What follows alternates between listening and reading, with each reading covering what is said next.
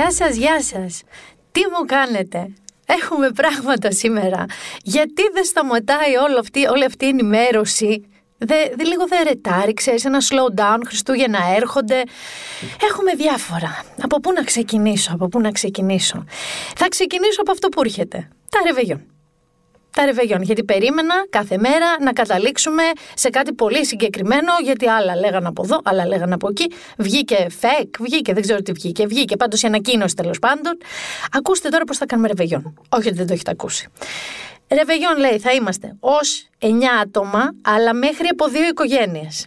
Εντάξει, δηλαδή μπορούν να βρεθούν δύο οικογένειες συγγενικές ή φιλικές, αλλά μόνο εννιά άτομα και να ανήκουν σε αυτές τις δύο οικογένειες, όχι σε τρίτη. Δηλαδή, αν είστε τρεις φίλοι, λέγω τώρα, που δουλεύετε κάθε μέρα μαζί και κάνετε και παρέα και βρίσκεστε συνέχεια, δεν μπορείτε να βρεθείτε, γιατί είστε τρεις οικογένειες. Μπορούν να βρεθούν οι δύο και ο Μαγκούφι σας βγει από Skype. Επίσης, να σας το, να σας το κάνω και πιο λιανά, εγώ που με έχει αστεφάνωτη ο Άρης, αστεφάνωτη, παστρικιά με έχει, εμείς οι δύο είμαστε δύο οικογένειες θεωρητικά διαφορετικές.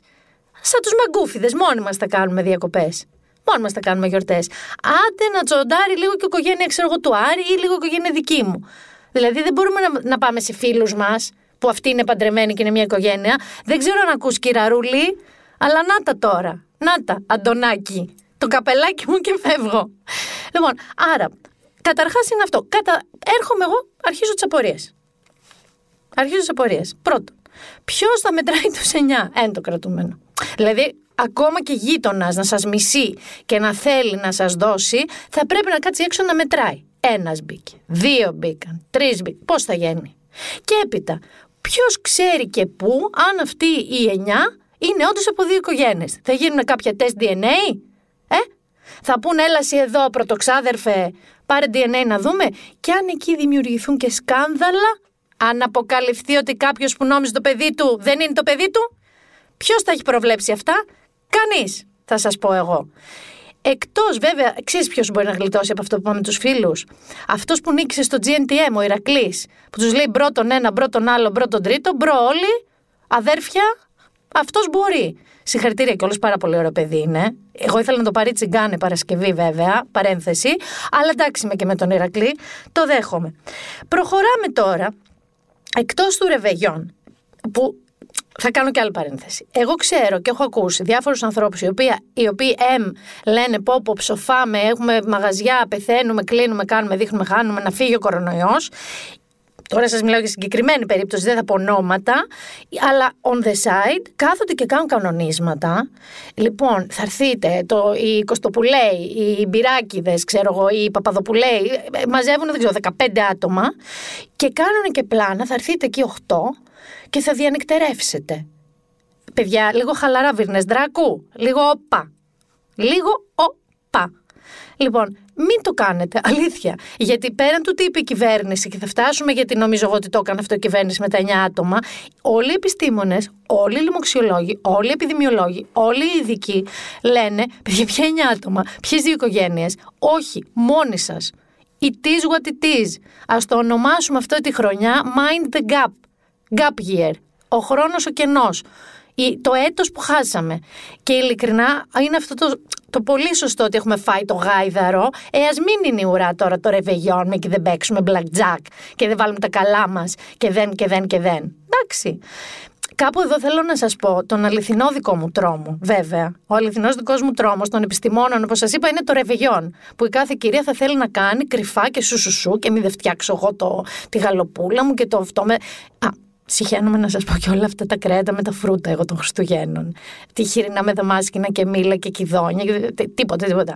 Γι' αυτό λοιπόν θέλω να σας πω ότι δικό μου ο αληθινός τρόμος, ο πραγματικός, ο γνήσιος, δεν είναι τόσο το ρεβεγιόν που ούτως ή άλλως δεν θα το κάνω. Είναι περισσότερο το τραπέζι quote unquote του ρεβεγιόν. Δηλαδή, κάθε χρόνο εγώ ρε παιδί μου ε, πήγαινα καλεσμένη Φέτος λοιπόν, που επειδή είπαμε με έχει αστεφάνωτη, το ξαναλέω, δεν θα πάμε καλεσμένοι, γιατί δεν μπορούμε. Ε, θα πρέπει, φαντάζομαι, ή να νομίζει, να υποθέτει ότι εγώ κάπως θα μαγειρέψω, με συγχωρείτε, ίσως, ίσως είναι κάπου και ακούει ότι φωνάζει ότι με έχει αστεφάνωτη, όχι. Ε. Λοιπόν, αυτό που εγώ με αγχώνει είναι το χριστουγεννιάτικο τραπέζι, ότι εγώ ίσως κληθώ να κάνω κάποιο επικό χριστουγεννιάτικο τραπέζι. Δεν θα το κάνω. Εντάξει.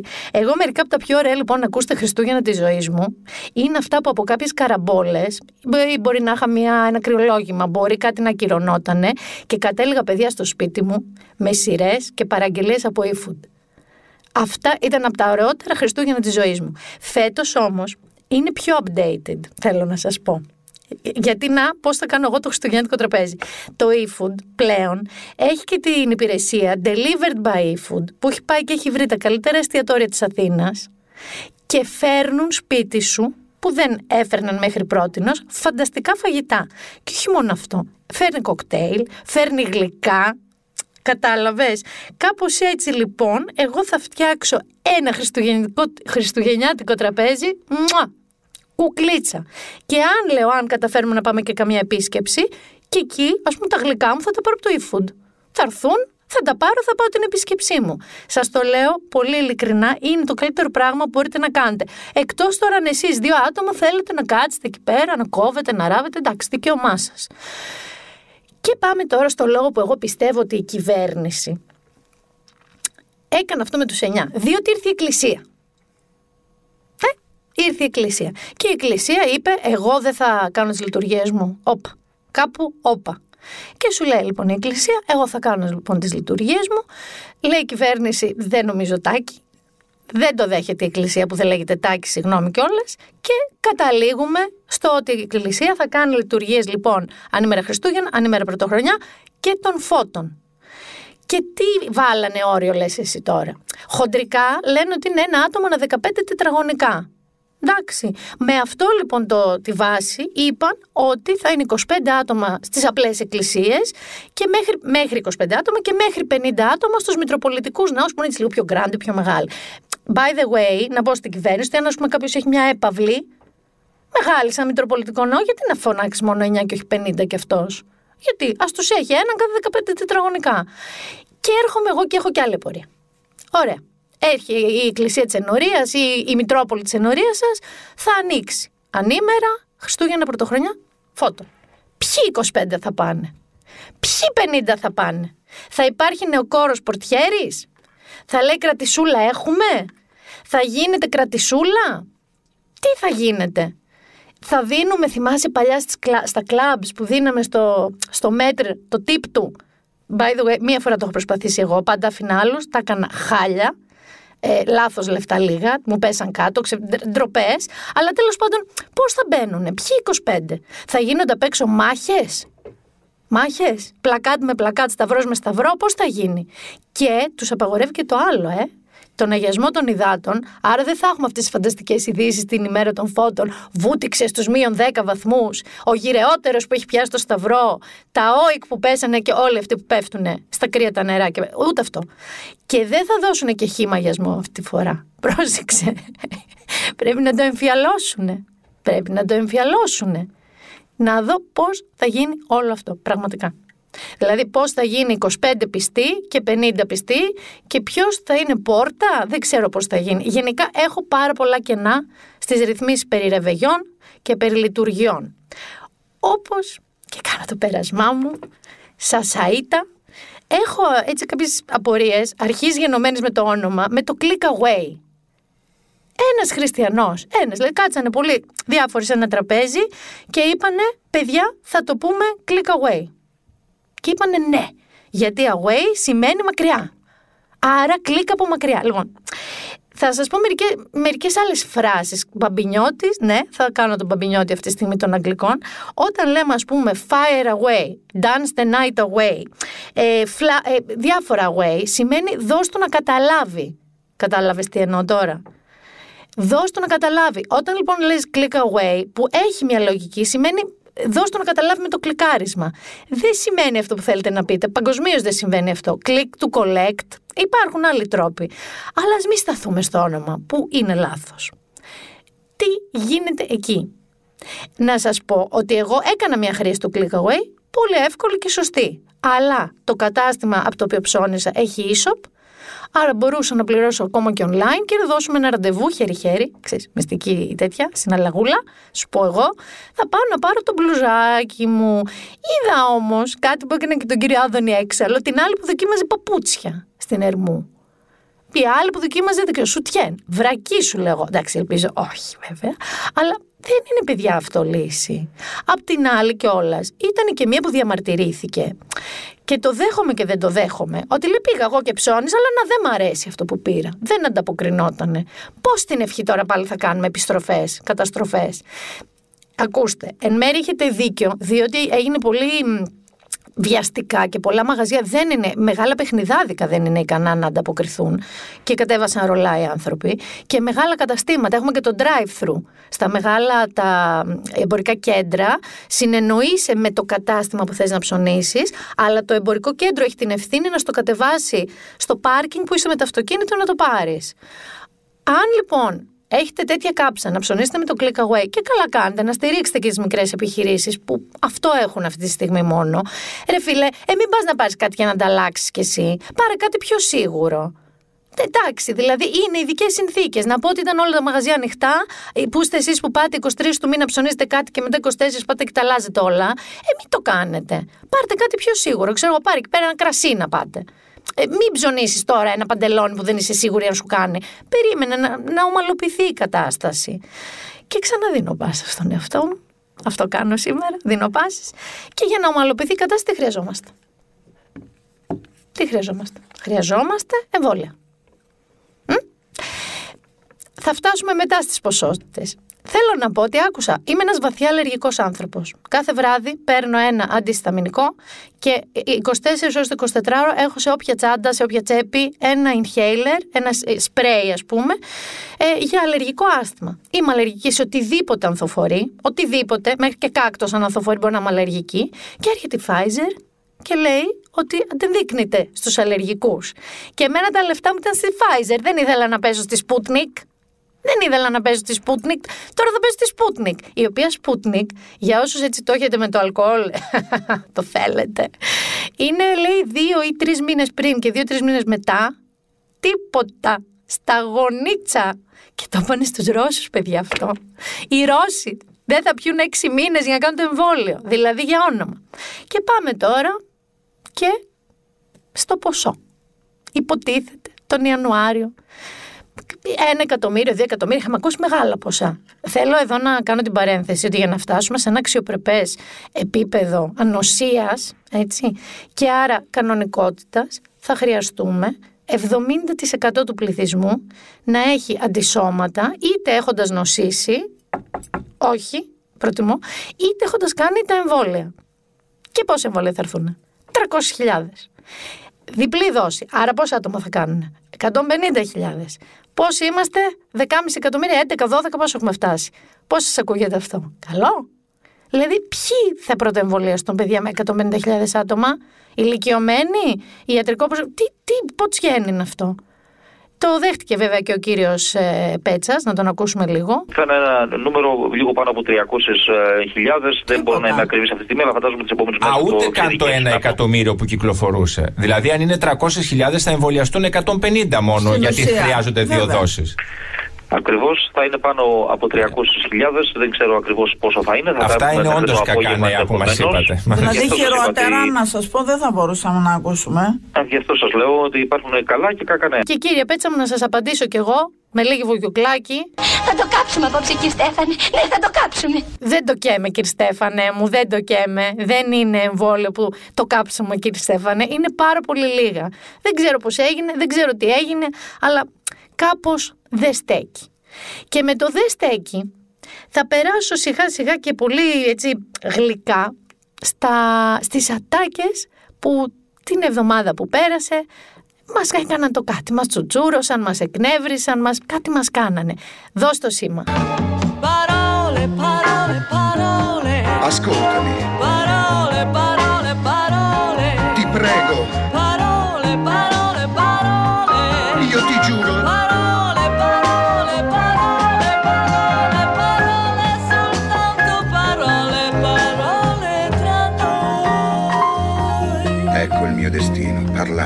Μπαίνουμε στα εμβόλια.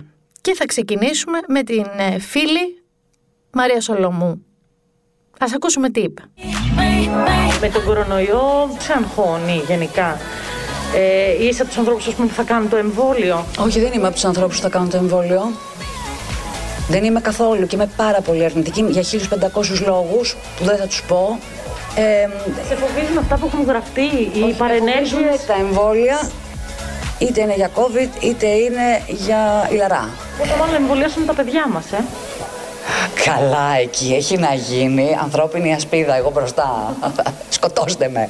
Ε, όχι, είμαι πολύ περίεργη με τα εμβόλια γενικά εγώ. Εγώ θεωρώ ότι πρέπει να εμβολιαστούν οι άνθρωποι από μια ηλικία και πάνω που έχουν και που είναι ευπαθείς ομάδες, αφέστατα, που κινδυνεύουν ουσιαστικά ε, και που είναι κάποιες προχωρημένες ηλικία. Ε, τη στιγμή ακριβώς που φτάνουν τα εμβόλια στον πλανήτη, στην Ελλάδα και τη στιγμή που είναι δημόσιο πρόσωπο, έτσι, γιατί όλοι είμαστε δημόσια πρόσωπα, με μία λογική, όποιος έχει δημόσιο λόγο, θεωρητικά είναι δημόσιο πρόσωπο. Ο λόγος του φτάνει με κάποιο τρόπο, τηλεόραση, ραδιόφωνα, podcast, κείμενα, σε ανθρώπους που το διαβάζουν και μπορεί και να επηρεαστούν. Και βγαίνεις εσύ και λες, έχω πάρα πολλές εμβολίες για όλη την εμβόλια. Και για την Ιλαρά, και για τον COVID, και απαπαπαπα, και θα πω ζωντανή ασπίδα προς το παιδί μου να μην το κάνουν. Τι παράδειγμα είναι αυτό που δίνεις, Ρε Μαρία; Ε, ακόμα και έτσι να πιστεύεις, μην πεις τίποτα. Δηλαδή, όταν σε ρωτάει δημοσιογράφος, πες: Δεν θέλω να εκφέρω γνώμη. Γιατί φτάνουμε στην αμήχανη στιγμή αυτή τη στιγμή που έχουμε τη Μαρία Σολομού σε παραλογισμό και τον Τάκη Τσουκαλά σε απόλυτη λογική. Βγαίνει και λες ότι άντε να έρθει το εμβόλιο και να ξεμπερδεύουμε από αυτήν την κατάσταση. Όλοι οι θα γίνουν καλά, ναι. Ναι. Εσύ ε, έχεις γνώμη πάνω στο εμβόλιο και έχεις αυτή την τοποθέτηση; Εγώ γιατρός δεν έγινω του κόλλου που βγαίνει ο καθένας και λέει: Εγώ θα το κάνω, δεν θα το κάνω. Ό,τι πει επιστήμη. Να είναι, να είναι σωστό αυτό που θα πει επιστήμη. Τι να, να αμφισβητήσω εγώ την επιστήμη, ρε φίλε. Όχι, ρε Τάκη μου, να μην Τι δεν θα πάρω γνώμη να πω ότι εγώ δεν θα κολλήσω; Άκουσε με φίλε, εγώ δεν θα φέρω σε κανέναν φίλο μου κίνδυνο ή σε κανένα που με ακούει από την εκπομπή, άμα πω να μην το κάνετε. Δεν μπορώ να το πω εγώ αυτό, αγόρι μου. Δεν μπορώ να το ναι. πω εγώ αυτό. Κοίταξε να δεις, εγώ προσωπικά είμαι πολύ ενάντια, αλλά σέβομαι την επιλογή σου να θες να το κάνεις. Α, άκουσε να δω, άκουσε. Τι δουλειά κάνεις φίλε; Εγώ είμαι, κάνω δύο-τρεις δουλειές, φίλε μου. Με αβοκάντο ασχολούμαι, με security είμαι, ε, σε τουριστικά λεωφορεία δουλεύω, κάνω διάφορα. Ε, καλό θα είναι, αδερφέ μου, να μην εκφέρουμε γνώμη όμως για τις επιστήμες τα πράγματα. Να είσαι γιατρός, ναι. Μπράβο. Άμα δεν είσαι γιατρός. Φέρω γνώμη ότι αύριο θα χάσει ο Πάο, θα την πω για πλάκα. 20 χρόνια αυτό λέω. Να πω σε ένα Πάο σε ένα έξι Παναθηναϊκό. Μην το κάνεις για ποιο λόγο; Το ξέρω εγώ την αλήθεια. Μέχρι και ο Μόσιαλο είπε ότι ο Τάκη Τσουκαλά τα είπε καλύτερα και από τον ίδιο. Λοιπόν, έχουμε αυτές τις δύο αντικρουόμενες απόψεις και κοίτα να δεις που δεν θα πάρω το μέρος της Μαρίας Σολομού, αλλά του αγαπητού Τάκη Τσουκαλά. Παιδιά, δεν είμαστε ε, γιατροί και δεν είμαστε και αρμόδιοι. Αυτό το οποίο λέμε στην πραγματικότητα όλοι μας, και ο Γρηγόρης Πετράκος πριν λίγους μήνες, αυτά που λέγει και μάζεψε εκεί 217 έρευνες, όλα αυτά, αν δεν είσαι ειδικός, όπως είπε και ο Τάκης, είναι γνώμη. Είναι άποψη. Και είναι επικίνδυνη άποψη γιατί αφορά τη δημόσια υγεία και την υγεία του άλλου. Και όχι, η Μαρία μου πλέον, επειδή είπες να το κάνουν μόνο από μία ηλικία και πάνω, ε, εδώ και τρεις μήνες διαψεύδεται αυτό. Διότι νοσούν και πεθαίνουν άνθρωποι νέοι και χωρίς υποκείμενα και χωρίς οτιδήποτε. Και έχω πει πόσο με εκνευρίζει αυτό με τα υποκείμενα, έτσι. Δεν είναι υποκείμενο κάποιος με ζάχαρο. Δεν είναι. Θα μπορούσε να ζήσει όλη του τη ζωή. OK. Okay. Άρα τείνω να φτάσω στο συμπέρασμα ότι είναι go Takis, go Takis, go Takis. Συνεχίζω όμως με το παρόλο παρόλο μου, διότι δεν σταματάνε. Δεν σταματάνε. Θα περάσω λίγο στο ΣΥΡΙΖΑ.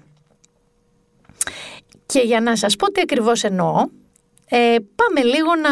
Θα σας βάλω λίγο, θα σας ανεβάσω και θα δείτε ότι δεν θα θέλετε να τελειώσει το τραγούδι.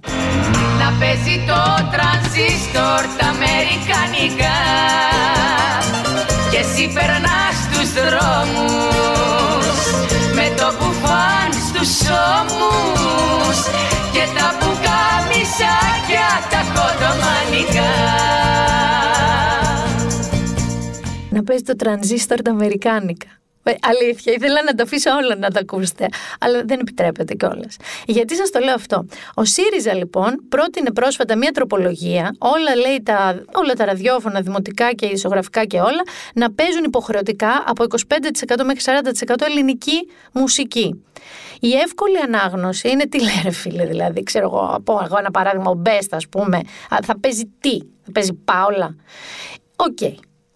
Φυσικά απορρίφθηκε γιατί στην Ελλάδα γενικά ό,τι προτείνει η όποια αντιπολίτευση δεν το σκεφτόμαστε, απλά το απορρίπτουμε. Η Γαλλία έχει κάνει κάτι παρεμφερές που αφορά λίγο το να τονωθεί και το εισόδημα των ντόπιων καλλιτεχνών μέσω των δικαιωμάτων. Και αν το σκεφτείτε όμως λίγο καλύτερα, γιατί και εγώ στην αρχή λίγο κάγχασα και γέλασα. Αλλά εκτός από την Πάολα, εκτός από τον Βασίλη Καρά, εκτός από τον Τσιτσάνη και τη Βίκη Μοσχολιού και τους χειμερινούς κολυμβητές, έχεις πάρα πολλή μουσική που μπορεί να παίξουν. Δηλαδή από last drive που λέει ο λόγος, άμα κάποιος θέλει να παίξει rock, μέχρι όλη τη σκηνή την trap, είτε θες να παίξεις sneak, είτε θες να παίξεις λέξη, είτε θες να παίξεις τάμπτα, είτε θες να παίξεις οτιδήποτε, μέχρι πάρα πολύ ωραία pop μουσική. Έχουμε με σχέ μινιμάλ, Λέων, Έχουμε Μαρίνα, πώς τη λένε, νομίζω, Ειρήνη Σκυλακάκη, Μόνικα. Δηλαδή όλα αυτά τα πράγματα. Τον Good Job Nicky που είχαμε ακούσει που είναι φανταστικός καινούριο. Αν λοιπόν σκεφτείτε το τι εννοούμε Έλληνας καλλιτέχνης, που δεν εννοούμε τον Αντώνη Ρέμο απαραίτητα, όντως θα μπορούσαν όλοι οι σταθμοί να εντάξουν στο ρεπερτόριό τους Έλληνες δημιουργούς. Δεν θα σταθώ στο υποχρεωτικά, γιατί γενικά δεν μου στο υποχρεωτικά. Λίγο με φρικάρουν εμένα τα υποχρεωτικά, με τρελαίνουν. Αλλά όντως, αν το σκεφτείτε σε δεύτερη ανάγνωση, δεν υπάρχει σταθμός οποιασδήποτε κατεύθυνσης μουσικής που δεν θα μπορούσε να εντάξει ελληνική μουσική στο ρεπερτόριό του. Σκεφτείτε το λίγο αυτό και δεν το πιστεύω ότι υποστήριξα τόσο λάβρα την τροπολογία του ΣΥΡΙΖΑ. Θα περάσω κάτι πολύ αστείο, με αυτό θα κλείσουμε το παρόλο, παρόλο, παρόλο μας, με, το, με τον κύριο Πορτοσάλκα. Ανακοίνωσε χθες η Google τον ελληνικό ετήσιο κατάλογο με τις αναζητήσεις. Ναι, ε, στις οι ταχύτερα αυξανόμενες αναζητήσεις κυρίες και κύριοι στην πρώτη θέση είναι η E-Class, E-Class ε, νομίζω στην Mercedes φαντάζομαι ότι κάτι τέτοιο πρέπει να είναι Εσείς άμα δηλαδή επειδή τώρα βγαίνουν όλοι αυτοί οι απολογισμοί της χρονιάς και αυτά οι, οι, οι ρετροσπεκτίβες βγήκε λοιπόν και είπε όπως ακούσατε ότι κοίταξε τι ψάχναμε οι Έλληνες στο Google περισσότερο και είναι πολύ ψηλά λέει το E-Class την εποχή της τηλεκπαίδευσης και ενώ είσαι δημοσιογράφος και σου έρχεται στο μυαλό η Mercedes. Mercedes, το και σωστότερα από μένα. Ό,τι. Βραβείο. Θες να αρχίσουμε να δίνουμε και βραβεία στις παρόλες, παρόλες, παρόλες; Βραβείο λοιπόν θα δώσω εγώ εκεί. Και αφού δώσαμε και τα βραβεία, αφού είπαμε και για τα ρεβεγιόν, αφού είπαμε και για τα εμβόλια, αφού είπαμε και για τα click away, click away, ποντίκι, ποντίκι, τι λέγαμε ποντίκι, και ξαναδίνω πάσα στον καλεσμένο. Ακούστε τώρα, θα, θα μπορούσα να, προσπαθήσω να σας πω τι ακριβώς είναι το επάγγελμά του. Αυτό που θα σας έλεγα αν το προσπαθούσα είναι αυτό. What is Chandler Bing's job? Oh gosh, this has something to do with numbers and processing. Well, and he carries a briefcase. Ten seconds, you need this or you lose the game. It's um, it has something to do with transponding. Oh, oh, oh, he's a transpons transponster. That's not even a word. Και επειδή δεν θα καταλαβαίνετε τίποτα, θα σας ε, πω με ένα τραγούδι ποιος είναι ο επόμενος καλεσμένος μου, το οποίο τραγούδι είναι και ο τίτλος του πιο επιτυχημένου αυτή τη στιγμή Facebook group στην Ελλάδα, με περίπου μισό εκατομμύριο ανθρώπους που είναι μέσα.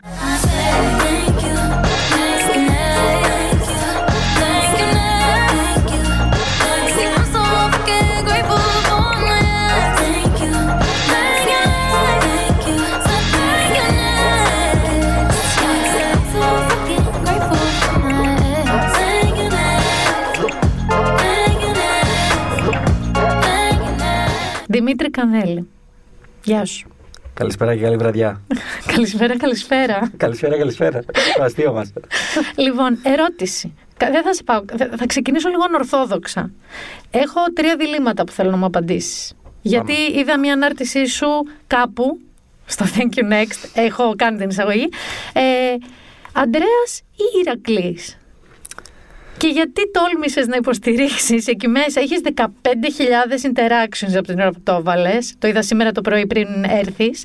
Γιατί, Αντρέας, ρε φίλε, υποστήριζες το GNTM. Λοιπόν, περίμενε. Αρχικά θα πιάσουμε ένα-ένα. Ο λόγος που έκανα το post ήταν για τα likes, έτσι. Το καταλαβαίνουμε όλοι. δηλαδή, Άρα ήταν προβοκατόρικο. προβοκατόρικο. Ο ένας συντονιστής έγραψε για την ε, κοπέλα. Την που- Παρασκευή; Ναι, δεν βλέπω καν GNTM, φαντάζομαι. Αλήθεια. ναι, ναι, ναι. Δηλαδή, σχέση με το πολύ βασικά. Σου απάντησα κιόλας. Εγώ μπήκα και στον κόμμα και σου λέω όχι. Βέβαια, πάτησα πολύ λακωνικά. Έγραψα απλά όχι. Μέσα στα, Στα δέκα- στα- στα 10.000 σχόλια Ναι. πάνω δεν το είδα. Ε, ε, αλλά, αλλά είδα το σχόλιο μιας κοπέλας που μου άρεσε πάρα πολύ και είπε ότι άμα κρίνουμε ποιος είναι ο κα, καλύτερος για μοντέλο, Αντρέα, σε ομορφιά Ηρακλής. Οπότε συμφωνώ με αυτή την κοπελίτσα. Χωρίς να έχει δει τίποτα. Βλακίες μου λες Είδα, τώρα. είδα 10 λεπτά από το τελικό, αρκούν. Εντάξει. Δεύτερο, συγγνώμη, δεύτερο δίλημα. Μάρκ Ζούκερμπεργκ ή Τζακ Ντόρση. Να πούμε συγγνώμη κιόλας γιατί μελετούσα τεχνολογία για, να- για χάρης σου, οπότε δεν θεωρώ ότι όλοι ξέρουν ποιοι είναι αυτοί. Ο Μαρκ Ζούκερμπεργκ είναι αυτός που έχει Facebook, WhatsApp και Instagram, σωστά, από τα μαζικά. Από τα μαζικά, ναι. Και ο Τζακ έχει Twitter. Twitter ε, είναι μέσα στο Square και σε κάτι άλλο. Ε, Ωραία. Είναι πιο. Η αντιμετώπιση γενικά αυτών των δύο, γιατί βγήκαν πολύ προς το προσκήνιο, με χαμένα δεδομένα, με παρεμβο... παρεμβάσεις εκλογές και και. Ποιος από τους δύο σου είναι πιο ηθικά συμπαθής, ως προς το χρήστη περισσότερο; Ε, Jack Dorsey, ρε φίλε. Εντάξει, ευχαριστώ. Jack Dorsey. Αρχικά είναι συμπαθής και στο εξωτερικό looking. Είναι πολύ είναι, ωραίος. είναι CEO με nose piercing και που λέει ε, ελάτε γραφείο ό,τι ώρα θέλετε. Αλλά καταλαβαίνεις ότι αυτός το CEO το εννοεί. Γιατί υπάρχουν και οι άλλοι μαϊντανοί εκεί Silicon Valley που τα λένε. Και ξέρεις, το λένε για να γίνουν άρθρα και Fortune 500. Αλλά Jack Dorsey φαίνεται τυπάρα νομίζω. Έτσι Φαίνεται. νομίζω και εγώ. Και μάλιστα η αντίδρασή του όταν ξεκίνησε η ιστορία τότε και με το Black Lives Matter που έδωσε ένα billion. Δηλαδή ήταν, είναι και πολύ δρα, δραστήριος άμεσα. Δεν υπάρχει, δεν υπάρχει. Έχει κάνει πάρα πολλά πράγματα. Είναι πολύ κοινωνικά ενεργός. Ε, κάνει φιλανθρωπίες και τέτοια. Για Twitter είχε πει και μόλις είχε αναλάβει ότι σκοπός μου είναι να προσπαθήσω να το κάνω την πλατφόρμα του λαού. Χωρίς όμως να παρεμβαίνουν τα fake news και όλα αυτά. Εντάξει, προφανώς δεν το έχει καταφέρει σε- στο 100%. Εντάξει, είναι κατόρθωμα να το καταφέρει. Στον βέβαια. Τραμπ το έχει καταφέρει σε μεγάλο βαθμό. Είδες που τους έβαλα από κάτω ότι είναι μάλλον αυτό που γράφει είναι fake και τέτοια. Ή ότι τέλος πάντων δεν είναι διασταυρωμένο, οπότε Ναι. εμείς σα το επισημαίνουμε. Τρίτο, γιατί το ανέφερες, δύο σύριαλ υπάρχουν και έξω, δύο σειρές ε, που είναι- σχετίζονται λίγο με τον κόσμο σου, με τον κόσμο του transporter, transporter όπως είπα. Ε, το ένα είναι το IT Crowd, και το άλλο είναι το Silicon Valley που το ανέφερες κιόλας. Ποιο από τα δύο, μάλλον ποιο από τα δύο σ' αρέσει και σε, επειδή και στις δύο σειρές οι πρωταγωνιστές είναι εσωστρεφείς, διάνοιες και είναι και ανυπόφοροι και στις δύο σειρές για τον έξω κόσμο, για τον κοινό λαό. Με ποια από τις δύο φάσεις ταυτίζεσαι περισσότερο; Τα έχεις δει καταρχάς; Τα, τα έχω δει, τα έχω δει. Θα σου πω. Και τα δύο έχουν πολύ πλάκα αρχικά. Ειδικά πόσο μάλλον άμα είσαι μέσα στο industry, εντάξει, πεθαίνεις. Ε, θα πω Silicon Valley λ- για λόγους επικαιρότητας και ότι είναι πιο πρόσφατο και επειδή έπιασε όλο αυτό το trend με Social startups media. και αυτά και social media και το ρεζίλεψε, το έκανε σκουπίδι εντελώς. Αλλά θα σου πω ότι όταν θέλω να απορροθώ και αυτά, δεν βλέπω καμία από τις δύο. Βλέπω Mr. Robot. Α, βλέπεις Mr. Robot; Ναι, Ε, Δυστοπικό. Δυστοπικό και dark πολύ. Και σκοτεινό. Αλλά είναι αλήθεια, το ξέρεις. ότι αυτά που κάνει γίνονται. Ναι, λοιπόν, θα φτάσουμε και εκεί. Θα φτάσουμε και εκεί. Πάμε πρώτα στο πώς ξεκίνησες και θα φτάσω κατευθείαν στο πώς κατέληξες. Στο ενδιάμεσο θα το πάμε μετά. Ωραία, πάμε. Ωραία. Ε, σε μια προηγούμενη συνάντηση που κάναμε για να μπορώ να διαχειριστώ αυτόν εδώ πέρα τον άνθρωπο, έμαθα κάτι που δεν ήξερα, ότι ο μπαμπάς σου είναι από τους ανθρώπους που είχαν από τα διασημότερα δισκάδικα στην Αθήνα, το Disco Ball. Και άρα εσύ μεγάλωσες, φίλε μου, μέσα σε βινίλια, μουσικές, γενικά αυτή τη φάση. Πώς έγινε; Και αντί να βαράς drums κάπου ή να γρατζουνάς ένα μπάσο, είσαι με ποντίκια και οθόνες, πώς γίνει, πώς έγινε αυτό; Πώς γίνει αυτό; Πώς γίνει. Λοιπόν, ε, όντως μεγάλωσα μέσα στη μουσική. Τι να σου πω. Τετάρτη δημοτικό άκουγα τι έστω. Ε, αυτό καταλαβαίνεις. Ό, όταν ακόμα ήταν στο χωριό της Ολλανδίας όμως, πριν γίνει ο Search of Sunrise και αυτά, ο γνωστός τι έστω. Ε, σκέψου ότι νομίζω είχα και ένα κομμάτι που είχε όλο το όνομά του, γιατί δεν ήταν. Δεν ήταν τι έστω. γνωστός. ναι, πώς, πού- πώς του ξέφυγες του πατέρα σου, παιδάκι Λοιπόν, μου. εγώ, εγώ είχα τρέλα με τους υπολογιστές από μικρός. Ο πατέρας μου, επειδή παρακολουθούσε γενικά, διάβαζε ξένη επικαιρότητα, Αμερική και όλα αυτά, για να δει τι θα γίνει με το ίντερνετ τότε. Α, Που σωστός. ανησυχούσαμε για τον bubble του 2000 και όλα αυτά. Ε, κάποια στιγμή μου είπε, κοίταξε να δεις, όπως όλα δείχνουν, το μέλλον είναι στους υπολογιστές. Με πήρε τσουπ τσουπ τσουπ, παιδάκι, με πήγε τρίτη δημοτικού και με έγραψε σε σχολή προγραμματισμού. Υπήρχε σχολή προγραμματισμού όταν ναι, ήσουν τρίτη basic, δημοτικού. με μαύρη οθόνη. Οριακά ντό. Αλήθεια. Ναι, ναι, ναι. Οριακά ντό. Μαύρη οθόνη, πήγα, ξεκίνησα. Είχε διακρίνει ότι έχεις και μια τάση προς τα εκεί, ή είπε αντί για αγγλικά, γαλλικά πιάνω, τράβα μάθα αυτό. Κοίτα, είπε- μου είπε ότι σ' αρέσει, του λέω μ' αρέσει. Εντάξει, μ' αρέσει. Εγώ δεν έκανα κάτι, δεν ήμουν kid genius, ούτε καν ε, βαριόμουν τη ζωή μου στο σχολείο. Αλλά ε, έπαιζα παιχνίδια συνέχεια. Όλος στον υπολογιστή με έβλεπε. Σωστό. Οπότε σου λέει να σου πω, αφού κάθισε που κάθισε, πήγαινε μάθε και πέντε πράγματα. Και με έβαλε, με έβαλε τρίτη δημοτικού. Έκανα, πήρα όλο το δρόμο σε γλώσσες προγραμματισμού, basic, visual basic, μετά Java στο Λύκειο. Τα, αρχίζεις τώρα τα κατάλαβες. Για τα, Ε, γλώσσα αρχίζω και προγραμματισμού, ακούω γλώσσα προθόρυβο εγώ αυτή τη στιγμή και πολλοί από τους αναγνώστες μου που είναι 45 χρονών. Ε, θέλω να σου πω ότι εγώ το 93 που μπήκα στο πανεπιστήμιο, εσύ το 93 πόσο ήσουν. Το 93 ήμουνα 5 χρονών. Έλα, φύγει, σταμάτα. Τελείωσε η συνέντευξη. Έλα, Άντε, καλή δρόμο. Α, καλά. Περάσαμε ωραία, παιδιά. Φεύγει ο Δημήτρης Κανέλης. Λοιπόν, το 93 σκέψου ότι εμείς είχαμε λοιπόν. Εγώ πέρασα μέσα μαζικής ενημέρωσης, το καποδιστριακό. Είχαμε λοιπόν μάθημα υπολογιστών. Και δεν το ξεχνάω γιατί ήταν Παρασκευή 8 το πρωί. Εντάξει, Καλά βάρβαρο. Και ήταν και εργαστήριο που ήταν υποχρεωτικό. Και πάμε και κάναμε εντός κανονικά. Εντολές δηλαδή στο πληκτρολόγιο και εντός. Άρα- Όχι προγραμματισμό. Είσαι μια μικρή hacker κι εσύ. Ναι, ναι, τρομα... Και μετά έκανα και τους hackers, θέλω να σου πω την εκπομπή. Όντως. Εγώ ήμουνα, βέβαια. Φλάκα, την έβλεπα Όχι, την εκπομπή. Εγώ ήμουνα. Έλα ρε. Εγώ ήμουνα. Τρελή συντάκτης εκπομπή, εκεί τρελή και τε- εκπομπή, έτσι. Για την εποχή της, όντως, άμα το σκέφτεσαι, των 2000. Σοβαρά το λέω. Respect, μπράβο. Λοιπόν, και φτάνουμε στο τώρα. Που εγώ από τότε, από τους hackers μέχρι τώρα, άντε να έχω, έχω Twitter και Facebook, αυτή είναι η εξέλιξή μου στην τεχνολογία. Και εσύ ξαφνικά είσαι creative technologist, να το πω. ναι, το λέω αυτό καλά. είναι το Μαϊντανιλίκι που έχω βάλει στο LinkedIn για να κοροϊδεύω τον κόσμο. Ωραία, εξήγησε όμως τι είναι αυτό. Με- Δηλαδή, με τι Ε. ασχολείσαι, ρε φίλε. Δηλαδή, πας το πρωί στην εταιρεία που έχεις ιδρύσει και πέ λέγεται; Ε, Imperius. Imperius, από παιχνίδι είναι. Το Diablo. Α, είδες. Αφού σου είπα, έπαιζα παιχνίδια. Είδες, συνέχεια. χωρίς να ξέρω, αλλά Imperius λέω κάτι θα είναι και Assassin's Creed, κάπου εκεί θα είναι. Diablo λοιπόν. Diablo, εντάξει, παιχνιδάρα, έτσι, το Diablo να τα λέμε αυτά. Το κοινό μου σήμερα, ή που θα έχει πέσει τα νάσκελα, ή που θα έχουν πάει τα παιδιά τους και θα ακούν αυτή τη στιγμή το podcast που φύγε μάνα. λοιπόν. Και Λοιπόν, ναι, τι κάνω. Ε, κοίτα, κάποια στιγμή εγώ ξεκίνησα, όπως σου είπα, λόγω προγραμματισμού. Στο μηχανογραφικό, όταν έφτασε η ώρα, πέντε σχολές έβαλα, τις πληροφορικέ που είναι στην Αθήνα. Ε, αφού αυτό ήθελα να κάνω ο άνθρωπος. Μετά πήγα στη σχολή, δεν έβγαλα άκρη. Οπότε σηκώθηκα και έφυγα από τη σχολή. αυτή την τελείωσες. Την τελείωσα, αλλά πήγα μετά από πέντε χρόνια να την τελειώσω. δεν έβγαζα άκρη, λέω εντάξει, αφήστε, παιδιά, θα διαβάσω μόνος μου. Εκεί είναι οι βιβλιοθήκες, εκεί είναι τα βιβλία, εκεί είναι το ίντερνετ. Το ίντερνετ έχει τα πάντα, έτσι. Ναι. Φτιάχνεις από πυρηνική βόμβα μέχρι νερομπίστολο. Οπότε διάβασα μόνος μου. ε, Δούλεψα μετά ως προγραμματιστής. Τελείωσα, το... τελείωσα και τη σχολή, πήρα το πτυχίο, δούλεψα ως προγραμματιστής. Κάποια στιγμή τα βάνιασα, ρε παιδί μου. Ναι. Δηλαδή, πόσο κώδικα να γράψεις πια, ρε φιλέ. Καλά, έχω φίλους μου που νομίζω ότι θα γράφουν κώδικα όταν πια δεν θα γράφεται κώδικας. Δηλαδή, Ναι, πώ να σου παίζει πω. και αυτό, αλλά εγώ τα βάνιασα δημιουργικά. Ήθελα, ξέρεις, ήθελα ρε παιδί μου κάπως να το συνδυάσω. Λέω: και έχεις τη γνώση να, να φτιάχνεις ένα προϊόν. Πώς μπορείς όμως να ασχοληθείς λίγο με πιο δημιουργικά πράγματα, με πιο τέτοιο. Έχεις αυτή την πετριά, αυτό πήγα να σου πω. Δεν είσαι IT crowd, λοιπόν. Δεν είσαι αυτός ο οποίος θέλει να κρυφτεί πίσω από ένα γραφείο με τα νουμεράκια του και να μην του μιλάει άνθρωπος. Όχι. Έχεις άλλες ανησυχίες. Είμαι half-half, θα σου πω. Ναι. Είναι ανάλογα τις μέρες μου, βασικά. Μμ. Έχω και τις μέρες που μην μου μιλάς καλύτερα. Αλλά κάποια στιγμή το σκεφτόμουν, το σκεφτόμουν. Πραγματικά γιατί. Δεν, πώς να σου το πω, δεν υπάρχουν πάρα πολλοί προγραμματιστές, παιδί μου, που θα κάνουν κάτι διαφορετικό. Όχι. Θα μείνουν εκεί, θα αλλάξουν τεχνολογία. αντί- Μετά από το site θα φτιάχνουν εφαρμογές, μετά θα ασχοληθούν με πιο advanced πράγματα. Αλλά that's it πάνω κάτω. Εγώ έλεγα ότι πρέπει να πάω σε άλλο industry. Πρέπει να κάνω κάτι άλλο. Ε, ασχολιόμαι που ασχολιόμαι με τα social. Λέω να σου πω, δεν τα παντρεύεις, να τελειώνουμε. Εκεί θέλω λοιπόν να σου πω. Εσύ ξεκίνησες λογικά. Ήσουν βασικά. Η μεταεφηβεία σου, τα νέα σου χρόνια, 20 με 30, ήταν ακριβώς το μεγάλο boom των social media στην Ελλάδα. Σωστά. Facebook, Twitter κυρίως. Έτσι, Instagram λίγο μεταγενέστερα Ναι, ναι. νομίζω. Ε, ήσουν πολύ ενεργός, δηλαδή, εγώ σε θυμάμαι συναμονέλης στο Twitter, άρα ήσουν χρήστη και μάλιστα ήσουν πολύ ενεργός χρήστης. Πότε έγινε το κλικ και είπες ότι, OK, έχω τη γνώση της πληροφορικής, μ' αρέσουν τα social media, παίζει να το κάνω δουλειά αυτό. Πού σου έγινε αυτό το κλικ; Νομίζω αυτό έγινε περίπου τέλη 15, θα σου πω την αλήθεια. Τέλη 15-16, κάπου εκεί. Από τι ορμόμενος, πώς σου σκάσε. Ε, καλά, τότε στο Twitter ζήσαμε και τα Capital και όλα αυτά. Που εντάξει. Hashtag memories. Ε, Αλλά ξέρεις τι, έβλεπα διάφορους ανθρώπους που τη ψάχναν από εδώ και από εκεί, έβλεπα τι γίνεται στο εξωτερικό και συνειδητοποιούσα ότι όλο αυτό το κομμάτι των social media και το digital έρχεται προς το technology.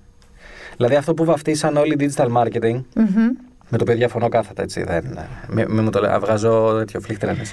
Ε, Ότι είναι μια πιο παραδοσιακή έννοια και είναι τελείως κάτι άλλο το digital. εγώ θεωρώ ότι το digital είναι, πώς να σου το πω, παιδί του, της τεχνολογίας. Σωστό. Ότι δεν ανήκει στο marketing. Ε, υπά, γίνονται δράσεις marketing μέσα, γίνονται δράσεις branding, απλά πλέον έχει γίνει πάρα πολύ τεχνικό. Δηλαδή, ε, λέμε για marketing, εδώ πέρα το να σετάρεις διαφημίσεις στο facebook και αυτά, κάνεις στόχευση, λες και είσαι επιστήμονας της στατιστικής. Ναι, ακριβώς. Οπότε είναι- Εμένα, να ξέρεις, αυτό ήταν το ένα μάθημα που μου καθυστέρησε κατά ένα εξάμεινο την αποφύτιση της χαινόμουν της στατιστική. Δεν έβγαζε. Ρε, παιδί μου, είναι όταν κοιτάς κάτι, αν βγάζει νόημα στο κεφάλι σου ή όχι. 404. Ναι, τα δικα... τε- error. Μόνο. Τα δικά μου καλώδια βγάζαν error. Τον θυμάμαι εκεί τον καθηγητή μου, ρε πουλάκι μου, λέει αυτός σου έχει μείνει. Μην το χρησιμοποιείς, παίρνα το. Και το δεν μπορούσα. Ενώ εσύ το τελείως ανάποδο, ρε παιδί μου, από μένα. Αυτό. Ναι, θέλω, εγώ δεν μπορώ, θέλω οργάνωση. γενικά. Δεν μου λες κάτι τώρα. Πέραν το social media. Αρχίζεις και το κάνεις, το κοιτάς λοιπόν πιο σφαιρικά, πιο σαν business. Ναι. Ωραία.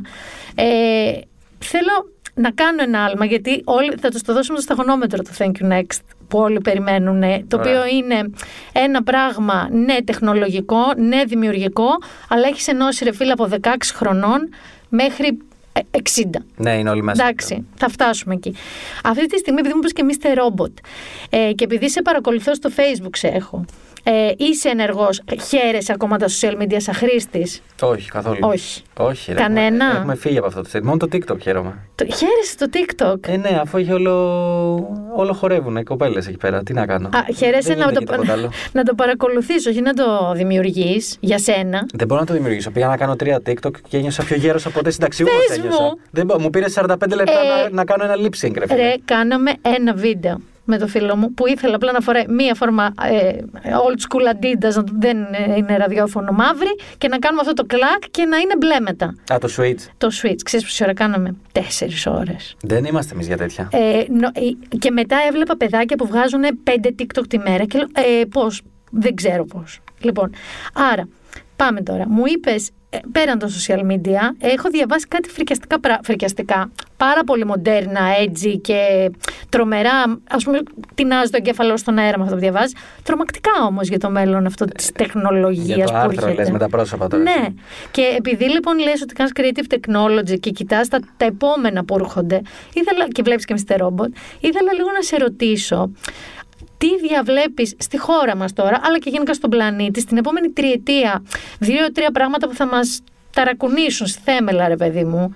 Κοίτα, είναι αρχικά αυτή τη στιγμή υπάρχει προφανώς α, αυτό που λέμε deep fake. Okay, όλο αυτό το κομμάτι. Τι είναι αυτό το κομμάτι ακριβώς; Αυτό το κομμάτι ας πούμε ότι είναι ένα παρακλάδι των fake news. Δηλαδή το fake news είναι η ομπρέλα και από κάτω ένα format των fake news είναι το deep fake. Το deep fake είναι ε, όταν πρα- πρακτικά δημιουργείς ένα βίντεο με έναν άνθρωπο μέσα, ένα πρόσωπο, το οποίο φαίνεται 100% ρεαλιστικό, αλλά δεν είναι. Και αυτό το βίντεο έχει φτιαχτεί από διάφορους αλγορίθμους που τρέχουν, ευρωνικά δίκτυα, τεχνητή νοημοσύνη και τέτοια.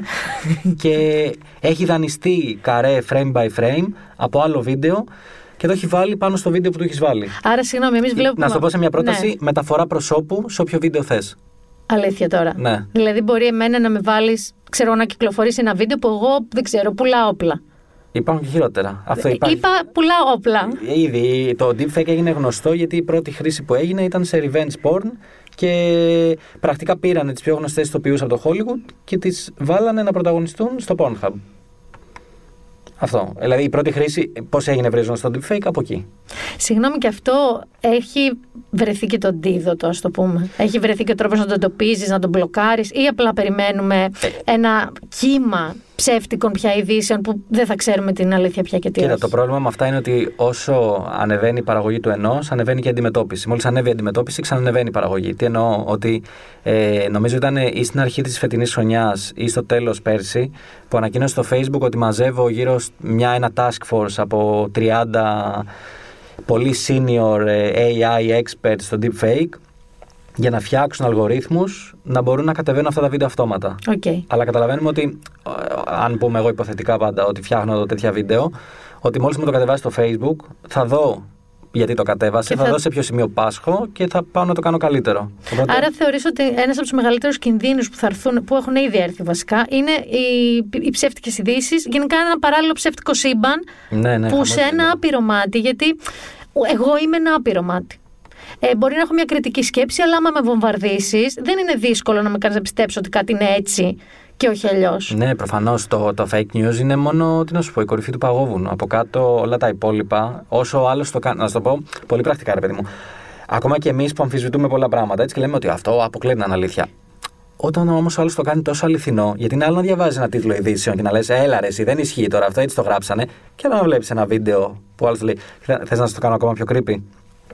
Θέλω. Θέλεις, θέλεις. Λοιπόν, έχει, εδώ. έχει βγει μια βιβλιοθήκη της Google επιστημονική το οποίο δεν έχει φτάσει ακόμα στην ελληνική γλώσσα αλλά άμα εγώ ηχογραφήσω μια πρότασή σου μπορώ να κάνω generate οποιοδήποτε ηχητικό αρχείο θέλω με τη φωνή σου.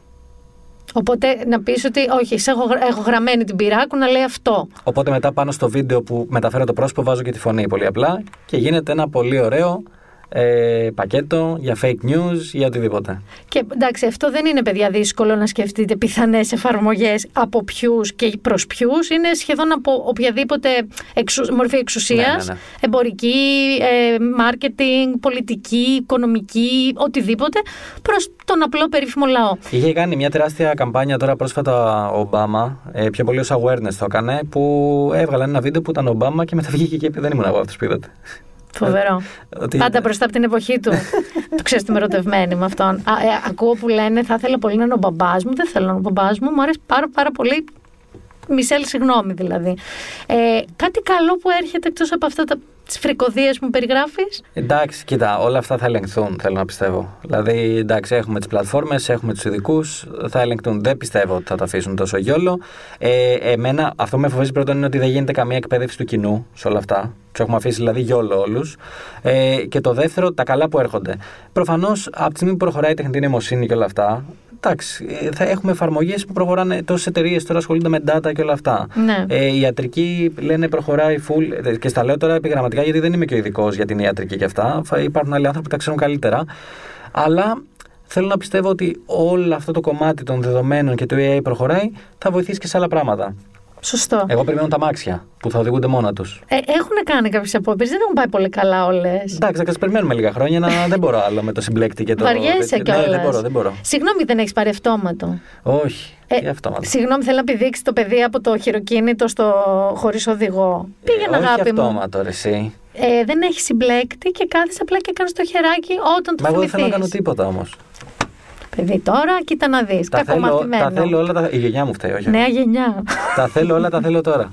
Δεν μου λες, τα θες όλα και τα θες τώρα. Πάμε τώρα στο Thank you next. Όχι, πάμε στο Thank you next. Ε, πάμε στις, στα Facebook pages, groups που έχεις φτιάξει, σαν έννοια. Έχεις κάνει. Εμένα, συγγνώμη που θα το πω, αλλά το δικό μου προσωπικό αγαπημένο είναι το τμήμα προσωπικού δράματος. Ναι, ναι, ναι, ναι. Που είναι εργασιακά δράμα και ιστορίες από εργασιακούς χώρους. Ε, μάλλον ταυτίζομαι. Ε, ενώ διασκεδάζω πιο πολύ με εκεί. Ε, Έχεις βγάλει κάποια συμπεράσματα για τα δεδομένα εργασίας στην Ελλάδα από το τμήμα προσωπικού δράματος; Εντάξει, είναι τραγικά. Δηλαδή, ε, πρακτικά όταν έχεις μια κακή μέρα στη δουλειά, μπες στο τμήμα προσωπικού δράματος να διαβάσεις 5-10 post και λες: Πω, πω, φίλε, εντάξει, είμαι καλά, έτσι. Όχι, είμαι καλή, είμαι τέλεια. είμαι τέλεια, έτσι. Δηλαδή, μην λες τίποτα. Πέρα από την πλάκα, ε, εντάξει, γίνεται χαμός. Στην αγορά εργασίας γίνεται χαμός. Εγώ το. Όλα ξεκίνησαν όταν έφτιαξα τη ζωή στο γραφείο. Μμ. Έφτιαξα τη ζωή στο γραφείο, ανέβαζα memes και τα λοιπά, ότι χαχα, κοροϊδεύω ότι για το παραμικρό κάνουμε meeting. Χαχα, κοροϊδεύω ότι πώς πρέπει να πατά στο email και τα λοιπά. Χαχα, κοροϊδεύω όλα αυτά.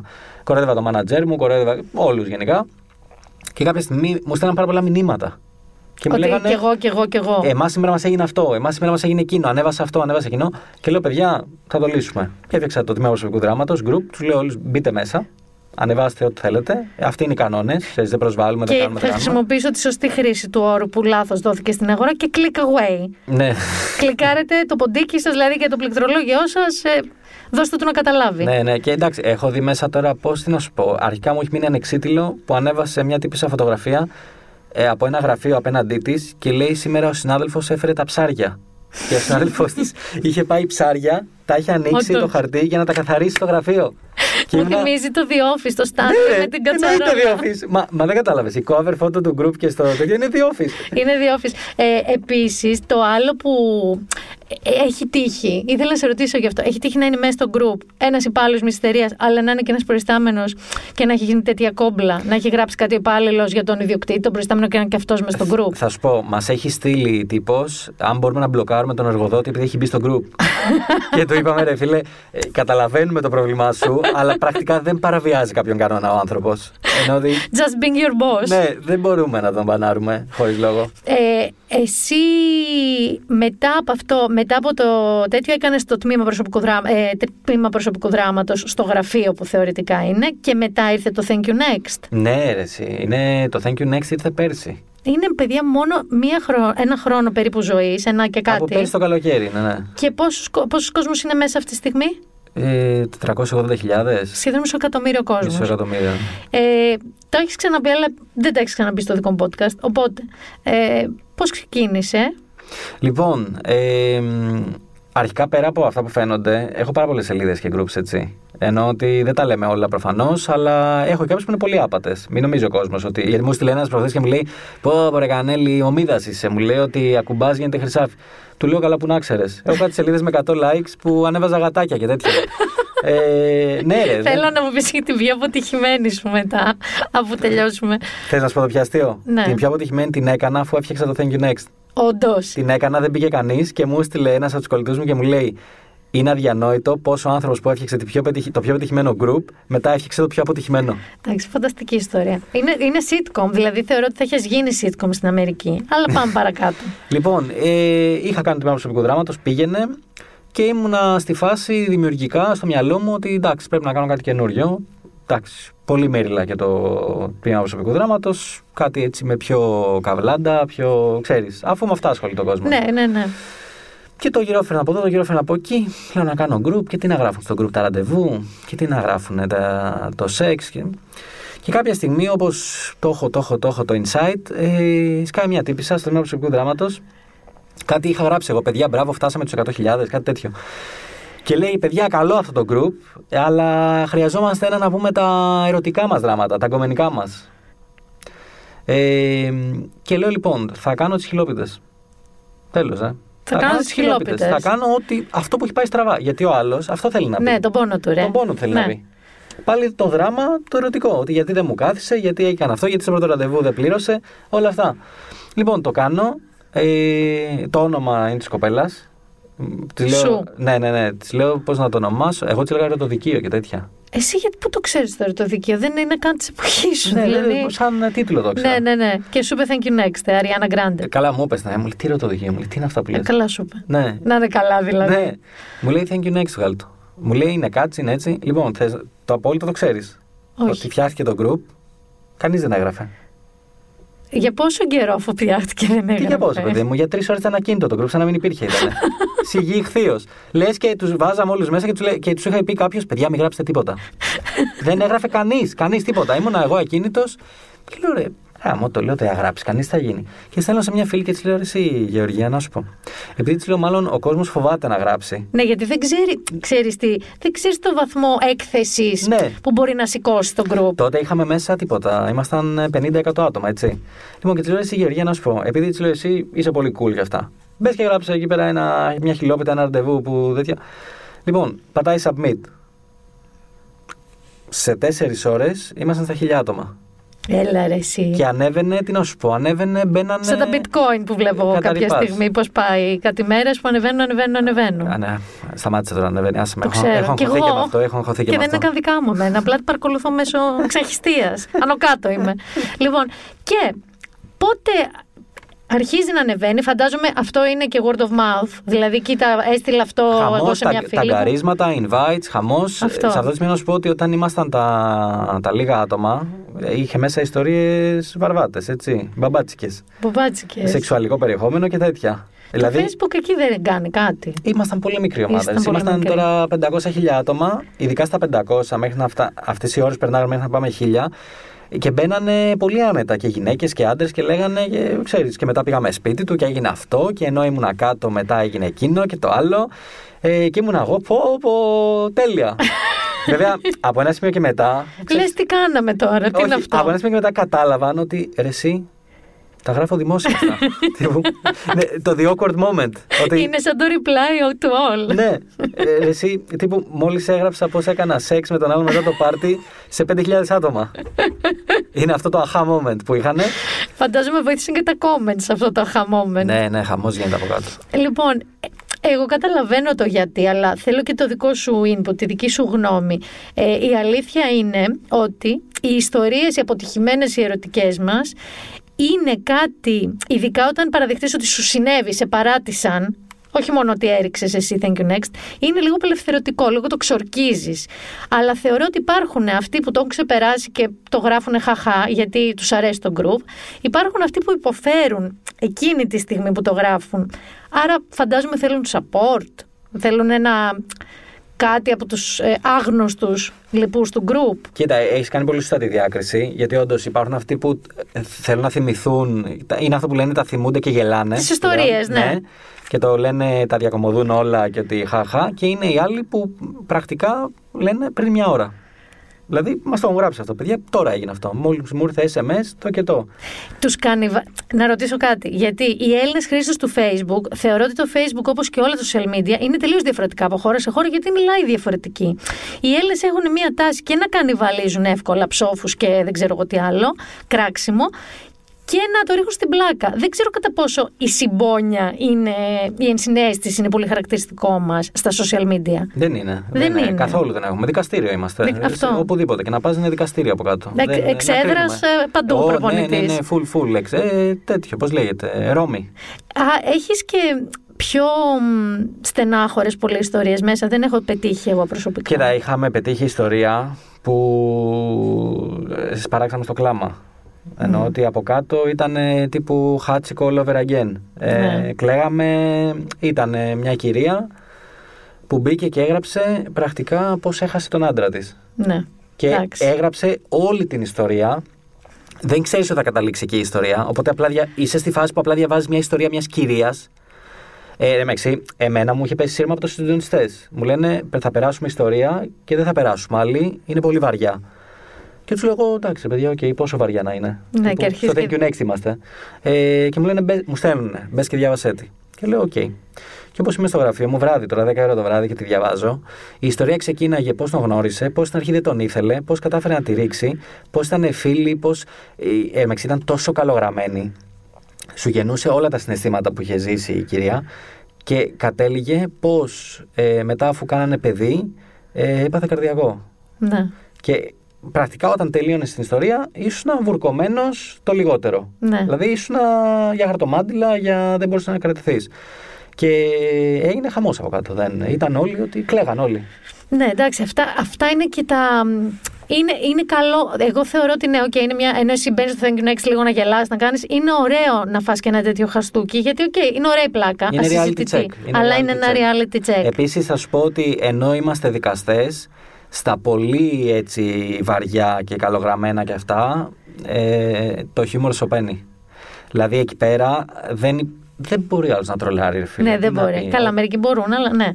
Στην πλειοψηφία δεν μπορούν. Ναι. Ε, έχει τύχει κάτω στα comments, γιατί προς... ε, να σε ρωτήσω και κάτι άλλο. Θεωρείς ότι κάποιοι μπαίνουν και γράφουν κάτι που μπορεί και να είναι δικό τους, μπορεί και όχι για τα likes, για την αναγνώριση; Γιατί έχω δει ότι όποια ιστορία ανεβαίνει σε εσάς, ε, παίρνει κάτι χιλιάδες likes. Ναι, ρε, σίγουρα. Είμαστε το 15 λεπτό της φήμης τώρα αυτή τη στιγμή, της δόξας. Ναι. Ότι πάω να γράψω, να πάρω likes. Εμένα πώς μου το είχε. Είχε, είχε γράψει ένας φίλος από το Instagram και μετά το κάνει screenshot και είχε πάρει ξέρω 16.000 likes, κάτι τέτοιο. και μου λέει ρε φίλε, 16 δεν έβγαλα στο Λύκειο. και μου το έστειλε. Μου λέει, να δια- μου λέει δεν θα ξαναπάρω τόσα likes στη ζωή μου. Ποτέ. Το πιθανότερο είναι αυτό. Ναι.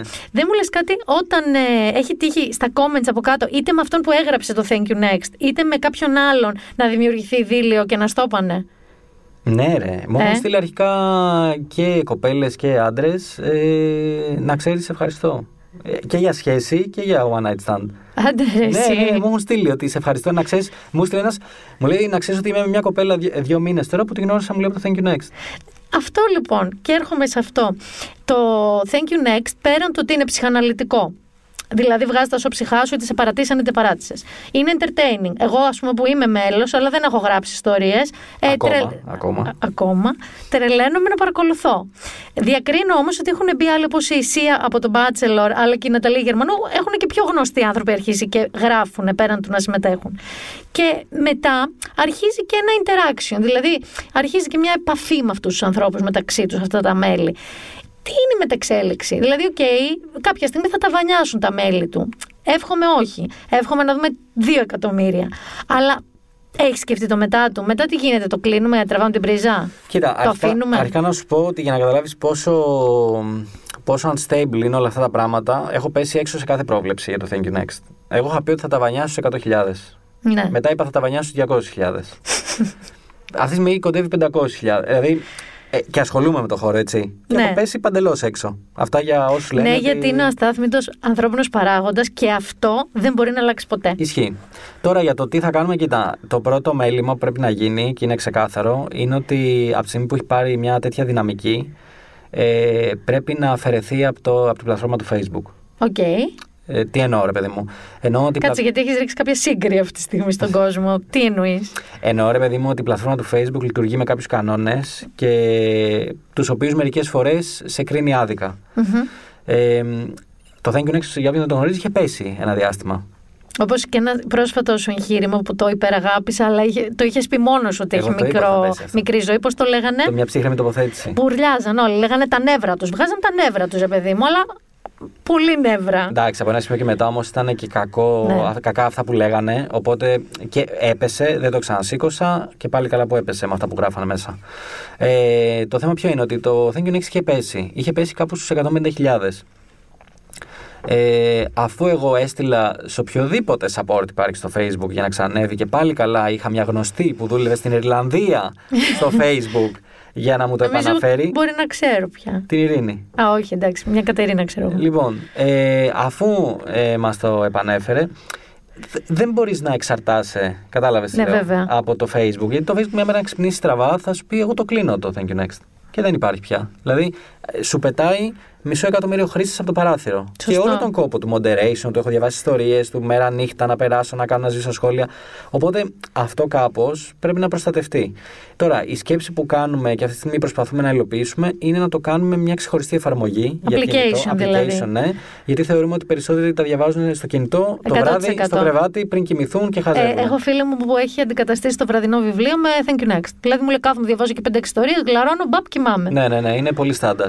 Οπότε προσπαθούμε να το κάνουμε μια εφαρμογή και αυτή η εφαρμογή θα μας δώσει και τη δυνατότητα να ξεκλειδώσουμε και ότι μας απαγορεύει το Facebook. Τι εννοώ, ότι θα μπορούμε πλέον και να σου πω ακριβώς πώς το έχω σκεφτεί. Έχω σκεφτεί ότι 12 η ώρα. Πρόσεξε να δει τώρα, θα σε έμφαση εδώ πέρα. 12 η ώρα θα ξεκλειδώνεται το dark κομμάτι του Thank you Next, το οποίο θα κρατάει μέχρι τις 5 το πρωί. Τι είναι αυτή, σεξουαλικά θα είναι αυτά; Ε, ναι, ρε φίλε, σεξουαλικά. Τώρα. Γιατί η άλλη που έγραψε το 50 Shades είναι καλύτερη, δηλαδή από αυτά Πολύ που... χειρότερη Ε, μα θέλω αυτό να σου σου λέω πω. κι εγώ. Τραγικό το 50 Αυτό Shades. σου λέω. Εμάς είναι και βιωματικές. Φοβάσαι ότι. Πρόσεξε όμως τώρα να δεις. Έχεις δημιουργήσει ένα περιβάλλον που πολλοί κόσμος, ειδικά οι μεγαλύτεροι που σου είπα στην αρχή, οι άνω των 50, μπαίνουν γιατί νιώθουν ότι δεν, δεν τους κλωτσάει το περιεχόμενο. Φοβάσαι μήπως αυτοί αισθανθούν ότι είναι πολύ προκλητικό μετά και τους χάσεις. Κοίτα, το ότι δεν κλωτσάει το περιεχόμενο δεν θεωρώ ότι έχει να κάνει από το Facebook. Έχει να κάνει από την ομάδα που κάνει το moderation. Σωστό. Η οποία είναι κέρβεροι, σβήνουν τα σχόλια, σβήνουν, μπλοκάρουν χρήστες. Αυτά το οποίο το ίδιο moderation θα υπάρχει και στη mobile εφαρμογή. Σωστό. Εμείς δεν δεν πάμε να φτιάξουμε μια. Επίσης, αυτό που σου είπα τώρα θα είναι το ένα feed, έτσι. Θα υπάρχει και το κανονικό feed που θα είναι οι κανονικές ιστορίες. Αλλά εμείς δεν πάμε να φτιάξουμε απλά ένα τσοντο app. Ναι. Πάμε απλά σε αυτό που αρέσει στον κόσμο να διαβάζει ιστορίε. Κάποιες ιστορίε να είναι λίγο πιο spicy. Ναι, ναι, ναι, Αυτή τη σωστό, στιγμή σωστό. λίγο spicy να τις κάνεις στο Facebook θα τις σβήσει. Σωστό. Εντάξει, δεν ζητάμε κάτι. Λίγο. Σε κοιτάω τώρα. Μπορεί να spice. γίνει και κάτι σαν Tinder, να γνωρίζονται μεταξύ τους. Ε, εντάξει, εκεί θα καταλήξει. Αναγκαστικά. Να τα. Να τα. Και σε πάω στα προσωπικά, γιατί εκεί ήθελα να πάω, που το πήγα ύπουλα. Ε, ε, είσαι ένας άνθρωπος που ζει μέσα στα social media, μέσα στο digital περισσότερο. Βασικά, όχι 50-50. Ζεις 50% στην κανό IRL. Έχω εξασκήσει και τα Νάτι, κρονίμια νάτι. μου. In real life. και κατά το ίμιση ζεις online. Μπορώ να σου πω και πιο πάνω από το ίμιση. Ε, το ότι όλο αυτό το πράγμα ε, με τις σχέσεις με, επειδή είπα Tinder και επειδή όντως οι άνθρωποι γνωρίζονται κτλ. Ε, υπήρχε η αντιμετώπιση, θεωρώ ότι δεν υπάρχει πια, ότι είναι λάθος να γνωρίζονται οι άνθρωποι online, γιατί μπορεί να μην είναι αληθινή. Οκ, όλα αυτά ισχύουν. Αλλά θεωρώ ότι απλά είναι κομμάτι της ζωής, κανονικότατα. Εσένα η σχέση σου, και η τωρινή, αν έχεις, και οι παλιότερες, είναι. Έχεις γνωρίσει κανέναν άνθρωπο κανονικά έξω ή όλες σου οι επαφές ήταν online; Κοίτα, εμένα Όλες σου οι η, η σχέσεις; σχέση μου αυτή τη στιγμή είναι κάρμα. Τι εννοώ, είναι karma is a bitch. Α, γιατί γνώρισες κανονικά έξω Γιατί τη ανθρώπινα. γνώρισα κανονικά έξω και δεν ασχολείται καθόλου με τα social. Αποκλείεται. Οπότε. Αυτό είναι bro, όχι κάρμα, είναι νέμεση. Καρ... Ακριβώς, για μένα. δηλαδή, σκέψου ότι όταν βγαίναμε, ε, βγήκαμε μια φορά και μετά της έστειλα μήνυμα. Στο Messenger, έτσι. Ξέρεις πότε μου απάντησε; Δέκα μέρες μετά. Εντάξει, την αγαπώ. Μου απάντησε 10 μέρες μετά. Και γιατί την αγαπάς όμως, πρέπει να σα πω ακριβώς το λόγο. Γιατί δεν είπε ότι θα λέγει οποιοδήποτε normal άνθρωπος, Έλα ρε, sorry, τώρα το είδα. Ναι. Απλά απάντησε. Τύπου. Τώρα το είδε, τώρα πάτησα. Όχι, Δεν χρειάζεται να ήτανε πω φάση, τίποτα. Καλά, εσύ. ναι, να το δούμε για αύριο. Εγώ το αύριο το είχα πει πριν μια εβδομάδα, έτσι. δηλαδή, καμία αίσθηση. Οπότε ε, επιμένει να είναι αρκετά εκτός της φάσης με τα social ή την έχεις ε, μπολιάσει, την έχεις. Ε... Κοίτα, την έχω επηρεάσει λίγο, αλλά δεν, ε, δεν έχει καμία σχέση με ένα μέσο χρήστη. Είναι πολύ λιγότερο και βασικά να σου πω κάτι. Το μόνο που αγαπάει από όλα είναι Pinterest. Είναι Pinterest. Ναι, ναι, ναι. Αυτό θα συνεχίσει, πιστεύεις, να Δώσε υπάρχει; ένα μπουκάλι, έχει το μπουκαλάκι της με το κρασί εκεί πέρα το ποτήρι της. Και κοιτάει, χαζεύει έμπνευση. Μια τέλεια βραδιά. Εσένα ποιο είναι το αυτή τη στιγμή. Αυτή τη στιγμή, σαν δεν είναι εύκολο να βγάλεις το καπέλο του creator και να πας στο καπέλο του χρήστη. Αλλά αυτή τη στιγμή, ποιο θεωρείς ότι είναι πιο κοντά σε ένας αμέσως, σαν ιδέα μέσου. Γιατί από το Twitter έφυγες κάποια στιγμή. TikTok, TikTok με διαφορά. Κοίτα εδώ να δεις. Δεν συγκρίνεται καν. Είναι, αυτή τη στιγμή το TikTok για μένα έχει το καλύτερο περιεχόμενο. Έχει την καλύτερη αρχι, αρχιτεκτονική σαν πλατφόρμα. Ε, θα σου πω ένα πράγμα. Μπαίνει στην πλατφόρμα και δεν χρειάζεται να ξαναβάλεις στο μυαλό σου τη διαδικασία. Πω, τώρα πρέπει να πάρω followers. Α, σωστό. Μπαίνεις και ξεκινάς και βλέπεις περιεχόμενο. Μα γι' αυτό μπήκα εξ αρχής. Όχι Ναι. σαν τις άλλες που «Μ, δεν ακολουθείς κανέναν, ακολούθησε για να δεις περιεχόμενο. Σωστό είναι αυτό που λες. Δεν το μα- είχα σκεφτεί ποτέ.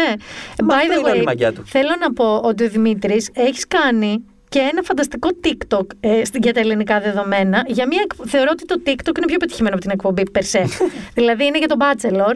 Ε, δεν είχα πάρει πρέφα ότι έχει τον Bachelor TikTok. Το είδα κα- σε κάποιο από τα feed μου, κάπως πέρασε. Και μπήκα και το είδα και εντυπωσιάστηκα. Δηλαδή το υλικό που παράγεται εκεί στο σπίτι κυρίως και σε όλα αυτά που κάνετε είναι φανταστικό. Είναι πολύ Εντάξει, ή- διασκεδαστικό. ήτανε- το, το Bachelor ήταν μεγάλο project. Γενικά. Πείραμα όμως, γιατί δεν υπάρχει άλλη τέτοια εκπομπή. Έχουν όλοι Facebook, Twitter, αλλά δεν έχουν TikTok. Κοίτα, εκεί πέρα βασικά ε, πρέπει να δώσουμε ένα 50% respect ε, στην ε, ομάδα του, του, κανα- καναλιού. του καναλιού που πήρε το θάρρος να πει ε, έλα εδώ κανέλη. Γιατί χρειάζεται θάρρος για να πεις στον κανέλη να έρθω, γιατί δεν είμαι ο τυπικός που Σε θα- ξέρανε από Ε, πριν. με- με ξέρανε και προσωπικά, δεν είχαμε συνεργαστεί ποτέ. Ξέρουν γενικά ότι άμα θέλω κάτι cool και κάτι λίγο πιο edgy, ε, μάλλον θα πάω στον κανέλη. Δεν θα Ωραία. πάω σε ένα agency. Να πούμε γεια στην Πίμη. Να πούμε για να στην πούμε Πίμη, γεια στην Πίμη, γιατί θεά. είναι και δική μου φίλη και είναι φανταστική. Είναι θεά. Και μπράβο σου, Πίμη, γι' αυτό. Ε, οπότε μόλις ήρθανε, κοίτα, εμένα ήταν ξεκάθαρο ότι... Συνεργάστηκαν τα κορίτσια. Δηλαδή, Ναι, ναι. Όχι όλες, όσοι συνεργάστηκαν βγήκαν βιντεάκια και ανέβηκαν στο TikTok. Αλλά εδώ πέρα η απόφαση που εμείς καλεστήκαμε να πάρουμε δεν ήταν απόφαση. Ήταν απόφαση δικιά μου όσον αφορά τη στρατηγική. Ότι κοίταξε να δεις, έχουμε να κάνουμε με μια εκπομπή. Είναι αυτή που είναι. Δεν είμαστε εδώ πέρα. Δηλαδή, εμένα εξ αρχής η δουλειά μου δεν ήταν να αξιολογήσω την εκπομπή. Σωστό. Εμένα η δουλειά μου ήταν να παράξω το καλύτερο περιεχόμενο για τα social media. Και τους είπα ότι καλό το Facebook, καλό το Instagram, αλλά πρέπει να πάμε TikTok. Σωστός. Δηλαδή είναι, είναι ξεκάθαρο ότι πρέπει να πάμε TikTok. Έχουμε τη βίλα, έχουμε τον Παναγιώτη, έχουμε τις κοπέλες και έχουμε όλη την καλή διάθεση να πάμε να κάνουμε χορούς, challenges, μουσικές, αστεία πράγματα. Γιατί αυτό που τους εξήγησα εξ αρχής και πάλι καλά συμφώνησαν είναι ότι δεν έχει σημασία το να πάρεις αυτό που έπαιξες στη τηλεόραση και να, να τα ανεβάσεις ολόιδιο στα social. Κάτι που γινόταν μέχρι τώρα. και γίνεται ακόμα. Γίνεται ακόμα. Και τους είπα ότι αυτό στρατηγικά είναι το 20% από το περιεχόμενο που πρέπει να ανεβάσουμε. Το υπόλοιπο όμως πρέπει να δίνει την αίσθηση του exclusiveness, ρε φίλε. Ότι σε ακολου... Γιατί ακολουθώ το, την, την οποιαδήποτε Βλέπω εκπομπή; κάτι backstage, κάτι Ακριβώς. δικό μου. Μα να δω κάτι έξτρα, να, δω, να νιώσω ότι είμαι μέρος αυτού και ότι κοίταξε να δεις, εγώ που τα ακολουθώ έχω και premium ε, content εδώ πέρα. Και δεν μου λες κάτι τώρα άλλο που θέλω. Το OnlyFans τι είναι; Εντάξει. Γιατί Τώρα μπορούμε να μιλήσουμε. ήθελα να σε ρωτήσω. Λοιπόν, το OnlyFans, εγώ να πω ότι έχω καταλάβει ότι είναι. Για πες. Ωραία. Είναι ένα, ε, ένα social medium, ας πούμε, εντάξει, που ε, παράγω εγώ περιεχόμενο πρωτογενές και εσύ με πληρώνεις για να το βλέπεις. Σωστά Ακριβώ- το έχω ακριβώς καταλάβει. Αυτό είναι, ακριβώς αυτό είναι. Λοιπόν, το Είναι το OnlyFans- πιο, να το πω, ξεμπροστιασμένο μέσο που σου λέω στα μούτρα σου, όχι έμεσα, σαν το Εντάξει, YouTube, ας πούμε και υπερβολική. τέτοια, ότι εγώ θα κάνω περιεχόμενο και εσύ θα με πληρώνεις για να το βλέπεις. Ναι, τι περιεχόμενο κάνεις όμως; Δεν- αυτό δεν το έχω μπει να το Ε, ψάξω. άσε, να σου πω. Λοιπόν, το OnlyFans, ε, κακά τα ψέματα. Το, το TikTok και το OnlyFans έχουν πάρει ένα τεράστιο boost γιατί αυτή τη στιγμή στα social media και γενικά στο χώρο του digital υπάρχει, είναι ξεκάθαρο. Δεν το λέω εγώ σαν επειδή ασχολούμαι, όπου το βλέπουμε όλοι μπροστά μας. Υπάρχει ένα trend που φαίνεται ότι θα μείνει, που είναι το soft porn. Η ξεβράκο, τι που λέω εγώ. Είμαι το Η βρακάκι. τσίτσιδη, Η η τσίτσιδη. τσίτσιδη. Μα συγγνώμη, αλλά όλο αυτό ξεκίνησε για τους influencers.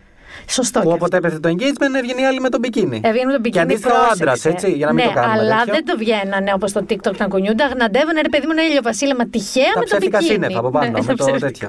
Λοιπόν, Να δώσουμε εδώ ένα μπράβο στη. Πώς τη λέγανε Νικολέτα Ράλη, Ναι, ναι, ναι. που είχε βγει και το είχε πει: Το Παιδιά, είχε ναι, πει. τι πρόβλημα έχετε. Έχω βρει ένα Ναι, σύννεφο αυτό που ήταν μου respect. αρέσει και το βάζω παντού μαζί μου.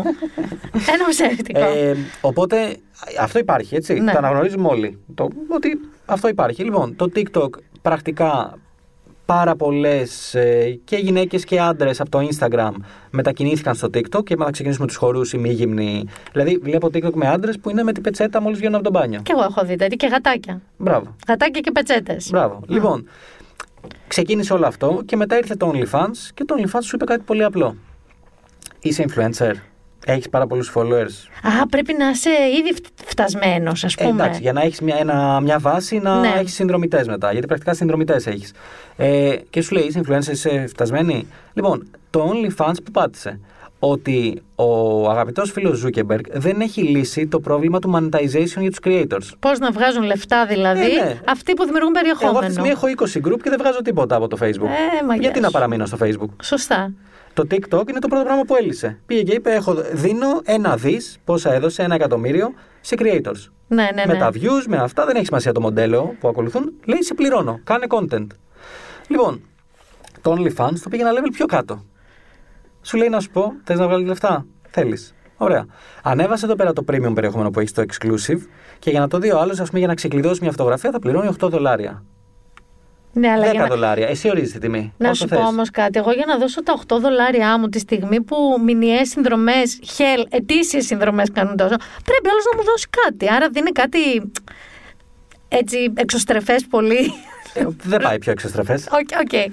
Τώρα κατάλαβα τι είναι το OnlyFans. Λοιπόν, εντάξει, είναι ένα ε, αυτοδια... αυ- ένα πράγμα, όχι YouPorn ή Pornhub, αλλά που, το, που έχει αυτοδιάθεση του Ναι, δημιουργού. επίσης το, Only- το OnlyFans πατάει λίγο και στο... Να σου πω που πατάει.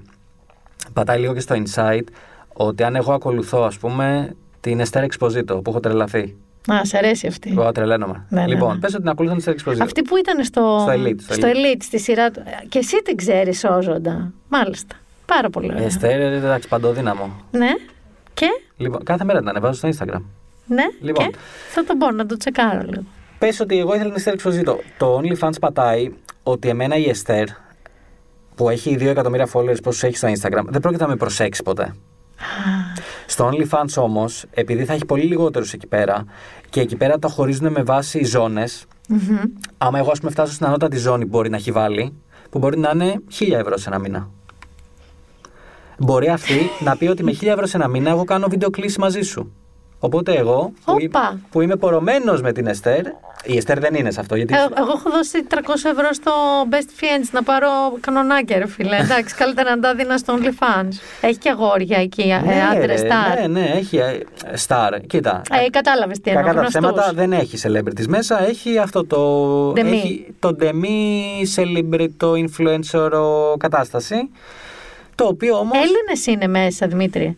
Έχουν έχεις δει δει. πολύ λίγους. Πολύ Πολύ λίγους. Ε, αλλά κοίτα, να σου πω κάτι. Όταν βγαίνει τώρα μια κοπέλα από Αμερική, έτσι, που έχει κάποιους χιλιάδες followers και λέει ότι το τελευταίο μήνα έβγαλα 25 χιλιάρικα από το OnlyFans, ε, καταλαβαίνουμε ότι ε, δεν είναι κάτι που θα φύγει. το επόμενο χρονικό διάστημα. Όχι, δεν θα φύγει. Δηλαδή- Απλά μπορεί να γίνει πολύ, να γριέψει πολύ. Και εκεί να πρέπει κάπως να μπουν φρένα και Σίγουρα, κοπέ. σίγουρα θα πρέπει να μπουν, γιατί αυτή τη στιγμή αυτό έχει μείνει ανεξέλεγκτο. Ε, ανεξέλεγκτο από ποια άποψη, ότι ο καθένας τιμολογεί τον εαυτό του βασικά για να Ακριβώς. δείξει σώμα, σάρκα κτλ. Ακριβώς. Εντάξει. Αυτή είναι η εποχή που ζούμε. Ερώτηση. Ε, πιστεύεις ότι τα social media έχουν μπουρδουκλώσει, έχουν χαλάσει τις ανθρώπινες σχέσεις, ενώ τις ερωτικές; Να στο κάνω λιανά. Έχουμε εμείς μια σχέση. Και είσαι στο OnlyFans, στο TikTok, στο Twitter, στο Facebook, στο Instagram. Αναγκαστικά και υπάρχουν κάποια interactions. Ξέρω εγώ αλλιώς γιατί τα έχεις. Όχι, έχω και φίλους που απλά παρακολουθούν, δεν ε, έχουν διάδραση. Πού αρχίζει το interaction, πού τελειώνει και γίνεται λίγο καβλάντα που πες και εσύ, λίγο φλερτ, λίγο πέσιμο. Δε- Δεν έχουν αρχίσει και, ε, πώς να σου πω, γίνονται πιο θολές οι γραμμές, τα όρια του τι είναι τι. Κοίτα, Είναι ζορίζονται οι, οι κανονικές ανθρώπινες σχέσεις στο σπίτι του άλλου λόγω των social media που έχουμε; κοίτα, τι πιστεύεις Θα εσύ; σου πω αρχικά ότι το νούμερο ένα πρόβλημα που έχουν δημιουργήσει τα social media και είναι ξεκάθαρο ε, είναι οι προσδοκίες του καθενός. Δηλαδή, όταν εγώ περνάω 4 ώρες την ημέρα να βλέπω μοντέλα να χορεύουν στο TikTok ε, και, είμαι, και, και πες ότι είμαι single και ψάχνω μια κοπέλα, μετά αυτομάτως υποσυνείδητα νομίζω, ανεξαρτήτως πώς είμαι εξωτερικά, ότι εγώ ένα μοντέλο πρέπει να βρω. Αλλά κακά τα Δεν το ψέματα, βρίσκεις, άρα δεν δεν- θα βρω μοντέλο. Ναι. Και αυτομάτως μπαίνω σε ένα mode που μπορεί να γιώνω διάφορες ή διάφορους που. ξέρεις, Όταν έχει σχέση δεν είναι ακόμα χειρότερο. όταν είναι σχέση είναι τρεις χειρότερο. Μμ. Δεν είναι πάρα πολύ θολές οι γραμμές. Τι να σου πω, ότι. Ε, π- ποιο είναι το λογικό και το ορθό, δεν ξέρω. Δηλαδή, να σου το πω αλλιώς. Να σου το πω αλλιώς. Εγώ, ας πούμε, λαμβάνω την ημέρα πάνω από 100 μηνύματα. Σωστό. Μόνο από το Thank you next, πάρα, πάρα πολλά μηνύματα. Στο Instagram άλλα τόσα, από εδώ και από εκεί άλλα τόσα. Ε, άμα συνομιλήσω με μια κοπέλα, τι είναι αυτό, έχω παραβιάσει τους κανόνες της σχέσης μου; Είναι νέοι κανόνες σχέσης, παιδιά. Κοίταξε, όχι, αλλά πρόσεξε. να δεις. Εγώ έχω βάλει στο μυαλό μου την εξής γραμμή, γιατί παιδιά θεωρώ ότι το κάθε ζευγάρι, ανάλογα με το μέγεθος διάδρασης που έχει στα social media, θα πρέπει κάπως να βάζει τους δικούς του κανόνες, να το πω, τις γραμμές που λέγαμε. Αν με κάποιο, κάποιος σου στείλει κάτι και μιλήσεις, it's okay. Αν όμως αυ- με αυτόν τον κάποιο μιλήσεις, σου απαντήσεις, το απαντήσεις, αλλάξετε 10 μηνύματα και μετά από δύο μέρες άλλα 10, μετά υπάρχει θέμα. Ακόμα και αν στα μηνύματα δεν λες κάτι αμυγό σεξουαλικό, τα ενδιαφέροντά σου δεν είναι μια μορφή φλερτ. Δηλαδή, στην κανονική ζωή και έξω, άμα ήσουν με την κοπέλα σου και μετά, ξέρω εγώ, γνώριζες εμένα και τα λέγαμε κάθε μέρα και πίναμε κάθε μέρα καφέ και μου έλεγες ποιες είναι οι αγαπημένες σου ταινίες και εγώ τα παιδικές μου αναμνήσεις. Αυτό δεν είναι φλερτ. Είναι, αλλά Κατάλαβες. Το θέμα είναι ότι και θα το περιορίσεις αυτό. Μετά, μετά σου λένε είσαι ντίβα που δεν μιλάς με κανέναν και. ξέρω, δηλαδή ρε, κάπου εσύ. έχουν μπερδευτεί γραμμές. Θα σου πω, είναι φλερτ. Αλλά απ' την άλλη, στα social πρέπει να είμαστε και λίγο πιο κοινωνικοί. Γιατί αλλιώς χάνεις επαφή με όλους. Δηλαδή, πώς να σου το πω, το πες ότι μου στέλνει εμένα μια παλιά μου συμμαθήτρια. Ε, δεν θα τη ρωτήσω ρε, εσύ τι γίνεται. και τη μπορεί να πιάσουμε ρωτήσεις. την κουβέντα που η κουβέντα μπορεί να συνεχιστεί και την επόμενη μέρα. Σωστό. Μετά τι είναι αυτό, Αυτό τώρα είναι καβλάντα ή απλά εγώ τη έστειλα τέτοιο; Δεν ξέρω, παιδιά, και να σας πω και κάτι. Οι νέοι άνθρωποι, δηλαδή ενώ μέχρι τα 30 που είσαι εσύ περίπου, το διαχειρίζονται διαφορετικά, γιατί είναι και ένα μεγάλο μέρος γενικά της ζωής τους μέσα στο ίντερνετ. Οι μεγαλύτεροι, δηλαδή 45 εγώ κτλ., ε, ξέρω 50, αγριεύονται πιο πολύ.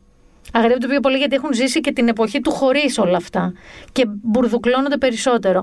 Η αλήθεια είναι ότι δεν πρόκειται να αλλάξει κάτι. Δηλαδή, δεν ξέρω, εκτός αν κάποιος τραβήξει την πρίζα του ίντερνετ και ζούμε το. Πώς το λέγανε, Έλα, Μακάρι. το blind runner. Μακάρι. Blind runner. Μακάρι. Ε, αλλά διαφορετικά θα πρέπει να μάθουμε να ζούμε με αυτό. Νομίζω πρέπει να μάθουμε να ζούμε με αυτό και γενικά είναι αυτό που είπες στην αρχή, ότι το κάθε ζευγάρι θεωρώ ότι μπορεί να θέσει τα ωριά του, ρε παιδί μου. Και πώς να σου το πω, ας πούμε, θα μιλήσω για μένα. Η κοπέλα μου ξέρει ότι έχω τα groups και αυτά. Ξέρει, ρε παιδί μου, ότι θα λάβω κάποια μηνύματα. Ποτέ δεν μου έχει πει. Τώρα είμαστε πόσο, τρεις μισή χρόνια μαζί. Δείξε με το κινητό σου. Ε, ναι. Ποτέ δεν. μου- Αλλά φαντάζομαι ότι στηρίζεται και ότι, ότι εμπιστεύεται ότι εντάξει, δεν θα κάνω καμιά μαλακία. Δηλαδή, Θα κλείσουμε με το δικό σου. Ε, χειρότερο ή καλύτερο ή πιο αστείο, δεν με ενδιαφέρει. Thank you next. Ένα που δωσέ και ένα που πήρες. Δηλαδή ένα που έστειλες κάποια και ένα που σε στείλανε. ε, ε, λοιπόν. Εντάξει, μην μας ρίξεις ψυχολογικά, κάτι Όχι, μωρέ, δεν έχω. Έχω πολύ casual ιστορίες. Δεν έχω. Τι να έχω ζήσει. Είμαι πολύ φλόρος. Καλά, δεν, ποτέ δεν ξέρεις. Εσύ θα πρέπει να το ξέρεις αυτό. Ισχύει. Λοιπόν, ε, θα πω το, αυτό που έχω φάει. Ε, εντάξει, το παράλογο με μένα είναι ότι πρακτικά τσακώνομαι πολύ δύσκολα. Οπότε και με όσους μου έχουν ρίξει, ακόμα μιλάω. Ε, Αλλά μιλάμε πολύ. Δηλαδή, θα μου στείλουν και αυτές ότι ρε, εσύ πολύ αστείο αυτό που ανέβασες. Πολύ, τέτοια- πολύ, Για σένα ήταν. πολύ casual. πολύ casual. Μα έχω στείλει σε πάρα πολλές. Λέω δεν γράφεις για μα, δεν γράφεις αυτό που μου ρίξε. Λοιπόν, ε, θα σου πω το πιο τέτοιο. Ε, μια απόπειρα που είχα κάνει. Ήταν μια κοπέλα πολύ ωραία. Έτσι, ε, πριν 4-5 χρόνια δεν θυμάμαι πότε ήταν. Πολύ όμορφη στο Facebook. Έτσι. Είναι από αυτές που έχουν τα 1000 likes που λες τώρα να αφήσω σχόλιο. Θα νικήσω στην κλήρωση στον giveaway από κάτω ή όχι. Είναι τέτοια φάση. Ε, και λέω εγώ εντάξει, κάνε μια προσπάθεια. Ε, ξεκινάω με τα μηνύματα, χαχά, χου, χου. Εντάξει, εγώ έχω το πλεονέκτημα ότι στα social γράφω γρήγορα, ρε παιδί μου. Ναι. Και ψιλοσκέφτομαι γρήγορα τα καδόρες λόγω Twitter κτλ. Οπότε από social κάπως Καλά τα πας. μπορώ να παίξω μπαλίτσα. Ε, και μιλάμε, μιλάμε, μιλάμε. Τη λέω κάποια στιγμή, της λέω να πάμε σινεμά. Ε, μου λέει. τι- Α, είχε βγει το Deadpool τότε. Ωραία, Τη ναι. λέω να πάμε να δούμε το Deadpool. Ε, βέβαια της λέω να ξέρεις ότι εγώ θέλω να δω και το Zootopia. Ναι. Το παιδικό. Ναι, ναι, ναι. Γιατί βλέπω παιδικά συνέχεια. Γιόλο έτσι. Ε, και της λέω: Κοίταξε να δεις, λέω. Άμα ήταν κάποιος άλλος, θα διάλεγε μεταξύ των δύο. Εγώ όμως, θα σου πω, πάμε και στα δύο back to back. Και πήγαμε και στα δύο back to back. Σκληρό. Πώς κατέληξε αυτό λάθος. Πρόσεξε. Άκου, άκου. Και ήταν από τις κλασικές περιπτώσεις που εγώ στην αρχή δεν είχα καμιά ελπίδα ότι θα γίνει κάτι. Από τη στιγμή που βγήκαμε, άρχισα μέσα μου να λέω ρε λες, αυτό το γνωστό το. Ναι, ναι, ρε ναι. λες, ρε λες, ρε λες. Αλλά από ό,τι φάνηκε στην πορεία, από την άλλη πλευρά, από την αρχή το πράγμα ήταν ίδιο. Ήταν friend zone. Αχ, αυτά τα friendzone. Να, εκεί μπερδεύονται τα πράγματα. Οπότε όταν εγώ δεν έκανα ακριβώς κίνηση, αλλά ξέρεις, Καλά, τώρα και αυτή, συγγνώμη κιόλας, αλλά δεν την ξέρω την κοπέλα. Αλλά δεν είναι τίποτα από την αρχή friendzone. Ενώ. Και εγώ αυτή της άποψης Αλλιώς είμαι. γιατί βγαίνεις και πας σινεμά με κάποιον για friendzone, σου λείψαν οι φίλοι, δεν έχεις φίλους από κοίτα, άλλους. Και εγώ αυτή της άποψης είμαι. Ε, τώρα μην τρελαθούμε. Αλλά. Και... Εσύ έχεις ρίξει κανένα; Ε, δεν είναι πολύ basic αυτά που έχω ρίξει. Δεν είμαι σκεσάκια εγώ. Τι να έχω ρίξει. Εντάξει, Τελείωνε Σάκη, η σχέση και. Καλό παιδί, καλό παιδί και ας είναι μέσα στα Ιντερνετ. Δημήτρη, σε ευχαριστώ πάρα πολύ. Εγώ ευχαριστώ. Θα μπορούσα να. ενώ φοβόμουν ότι θα, θα, θα καταλαβαίνω τίποτα. Θα είμαι με σκονάκια να δω τι λες και τι είναι αυτά που λέει το παιδί. Ε, Έχεις το φα- φανταστικό τρόπο, ενώ αυτό είναι η δουλειά σου. Ενώ το μυαλό σου και η γνώση σου μπορεί να είναι 300 φορές πιο μπροστά από τις δικές μου, να μην καταλαβαίνω τίποτα. Έχεις μεταφράσει αυτό σε πολύ μα, σε μεγάλη κοινότητα και έχεις καταφέρει, νομίζω, να κάνεις πιο φιλικά από ότι πραγματικά είναι τα social media στους ανθρώπους. Και αντί να τους απομακρύνεις, τους φέρεις πιο κοντά στην Μακάρι. πραγματικότητα. Μακάρι. Οπότε κάπως ευχαριστούμε για αυτό το thank you next. Τι, εγώ ευχαριστώ. Να γράφεις ιστορίες. Περιμένουμε τη δικιά σου. Εντάξει, θα προσπαθήσω να σκεφτώ μία, αλλά μπορεί να ξέρεις, εγώ μπορεί να μπω στο προσωπικό δράμα, το εργασιακό. Έχω πιο πολλές. Εκεί έχω βιβλίο, δεν έχω πολλές ιστορίες, φίλε μου. Θα το εκδώσουμε. λοιπόν, σε ευχαριστούμε πάρα πολύ. Ευχαριστώ. Καλή συνέχεια. Έχοντας χαιρετήσει το Δημήτρη Κανέλη και όλα αυτά που μας είπε, σκοτεινά κυρίως, λίγο έπαθα Mr. Robot, λίγο έπαθα Black Mirror με αυτά που μας είπε, δεν θα σας το κρύψω. Ε, και επειδή είπα Black Mirror, ε, θα έρθω να σας προτείνω, γιατί τι άλλο θα κάνετε στις γιορτές. Πάρτι, θα χορεύετε, θα, τι θα κάνετε. Θα δείτε ωραίες σειρές. Είδα λοιπόν δύο και είμαι αυτή τη στιγμή εν μέσω και μίας τρίτης, έτσι. Ε, θα σας πω και λίγο για αυτή την τρίτη. Δεν, ίσως σας αναγκάσω να τη δείτε, ίσως και σας πω ψέματα. Λοιπόν, πάμε στα καλά. Ted Lasso. Apple TV, από τις πιο ωραίες, γλυκές, feel good και αστείες ταινίες που έχω δει. Σκεφτείτε λίγο το συνέστημα που σας βγάζει και το Notting Hill και το Love Actually, που σας βγάζει έτσι μια γλύκα και μια τρυφερότητα και λίγη στεναχώρια και γέλιο. Ε, παιδιά, αυτό είναι η σειρά η Ted Lasso στο Apple TV. Είναι ένας Αμερικανός αποτυχημένος προπονητής τρίτης κατηγορίας στο φούτμπολ το αμερικανικό που βρίσκεται ξαφνικά στο Λονδίνο, εκεί μου τα σπίτια τα αποκούμπια, ε, που βρίσκεται ξαφνικά στο Λονδίνο να ε, προπονήσει μία ομάδα Premier League. Λοιπόν, ο- με ό,τι μπορείτε να φανταστείτε. Ε, για τα κορίτσια, δεν θέλω να αγχωθείτε ότι επικεντρώνεται πάρα πολύ στο ποδόσφαιρο. Έχει, αλλά έχει πολύ ωραία στοιχεία του ποδοσφαίρου. Ειδικά όμως για εσάς τα αγόρια που είστε και φαν και σα- έχετε και αγαπημένες ομάδες Premier League κτλ. Ε, την παρουσιάζει λίγο χάλια τη Manchester City, θα το πω και αυτό.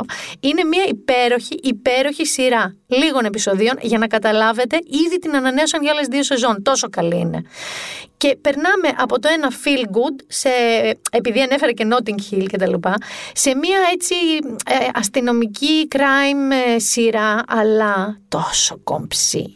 Μιλάω για το The Undoing, μίνι σειρά, Δηλαδή είναι λίγα επεισόδια, τελειώνει, δεν έχετε να περιμένετε 37 σειρές. Το οποίο είναι στο HBO, άρα στο Vodafone TV το βλέπετε. Λοιπόν, το The Undoing. Είναι η Nicole Kidman, η οποία είναι ψυχίατρος και έχει άντρα τον. Δεν ξέρω γιατί διάλεξαν βέβαια το Hugh Grant να κάνει νεοερκέζικη προφορά, τον ορισμό της αγγλικής προφοράς, αλλά τέλος πάντων. Και είναι και ο Hugh Grant ο άντρας της, μέγα γιατρός, ογκολόγος παιδιατρικού τμήματος.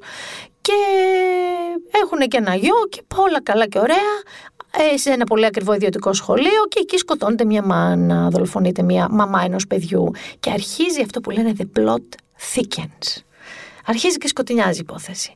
Ε, γενικά σε πάει βήμα-βήμα σε ένα αυτό που λέμε χουντάνι, ποιος το έκανε; Δεν θα σας κάνω spoiler, γιατί αυτό είναι η ουσία του τέλους.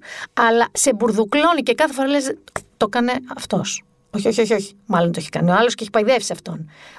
Όχι, το έχει κάνει ένας τρίτος και αυτοί οι δύο δεν ξέρουν τίποτα. Σε πάει βήμα, βήμα, βήμα, βήμα για να σου αποκαλύψει το τέλος τι γίνεται. Αλλά δεν θα σταθώ εκεί. Θα σταθώ Παναγιά μου στα ρούχα της Νικόλ Κίντμαν.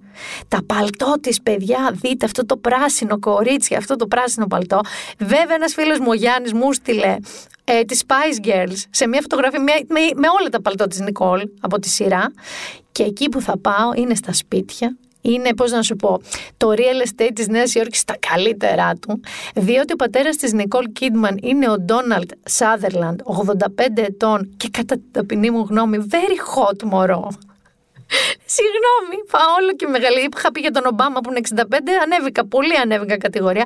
Παιδιά είναι φανταστικός και το σπίτι του είναι Παναγιά μου βόηθα. Είναι από τα ωραιότερα πράγματα που έχω δει. Άρα έχουμε και λέμε Ted Lasso, Λονδινάκι, The Undoing, ε, Λονδινάκι πώς τα λένε, Ted Lasso, ποδόσφαιρο, Feel Good Romantic και όλα αυτά. The Undoing, σκοτεινιά και αντάρα, αλλά Νέα Υόρκη, στυλιζαρισμένο, υπερηθοπή, υπέροχες δύο σειρές. Και ο λόγος που σας λέω αυτές τις σειρές είναι γιατί δεν θέλω να μου στεναχωριέστε. Δηλαδή, τι εννοώ. Ε, και σε μένα θα λείψει το ρεβεγιόν, που δεν είμαι party animal, που τα σχένω με όλα αυτά, δεν με ενδιαφέρει. Δηλαδή να παρτάρω μέχρι το πρωί. Είμαι μεγάλη, τα έχω κάνει αυτά. Καταλαβαίνω όμως ότι είναι πολύ μίζερο. Αλλά καταλαβαίνω επίσης ότι δεν πρέπει να στεναχωριόμαστε, πρέπει να δούμε την καλή εκδοχή του πράγματος. Δηλαδή, θα κάνετε, σκεφτείτε κόζι, γλυκά Χριστούγεννα, με τους πραγματικά πραγματικά κοντινούς σας, Πραγματικά, είτε είναι ο σύντροφός σας, ο άντρας σας, τα παιδιά σας, οι γονείς, με τον πολύ κοντινό σας. Θα σας έλεγα να οργανωθείτε με τέτοιες ωραίες σειρές που είπαμε, που είναι και έτσι λίγο μικρές, μανιτζέβελες, να βάλετε ωραία κόζι ρούχα. Μην βάλετε τις τρύπιες πιτζάμε. Βάλτε κάτι πιο πιτζαμάκι, φορμάκι, αλλά άνετο. Να χουχουλιάστε στον καναπέ και να μην ταλαιπωρηθείτε, επιμένω εγώ, με τις μαγειρικές, παιδιά μου παραγγείλτε e-food, αφήστε το e-food να σας φροντίσει και εσείς στήστε την ατμόσφαιρα. Θέλετε επιτραπέζια, θέλετε σειρές, θέλετε κεριά, ό,τι θέλετε.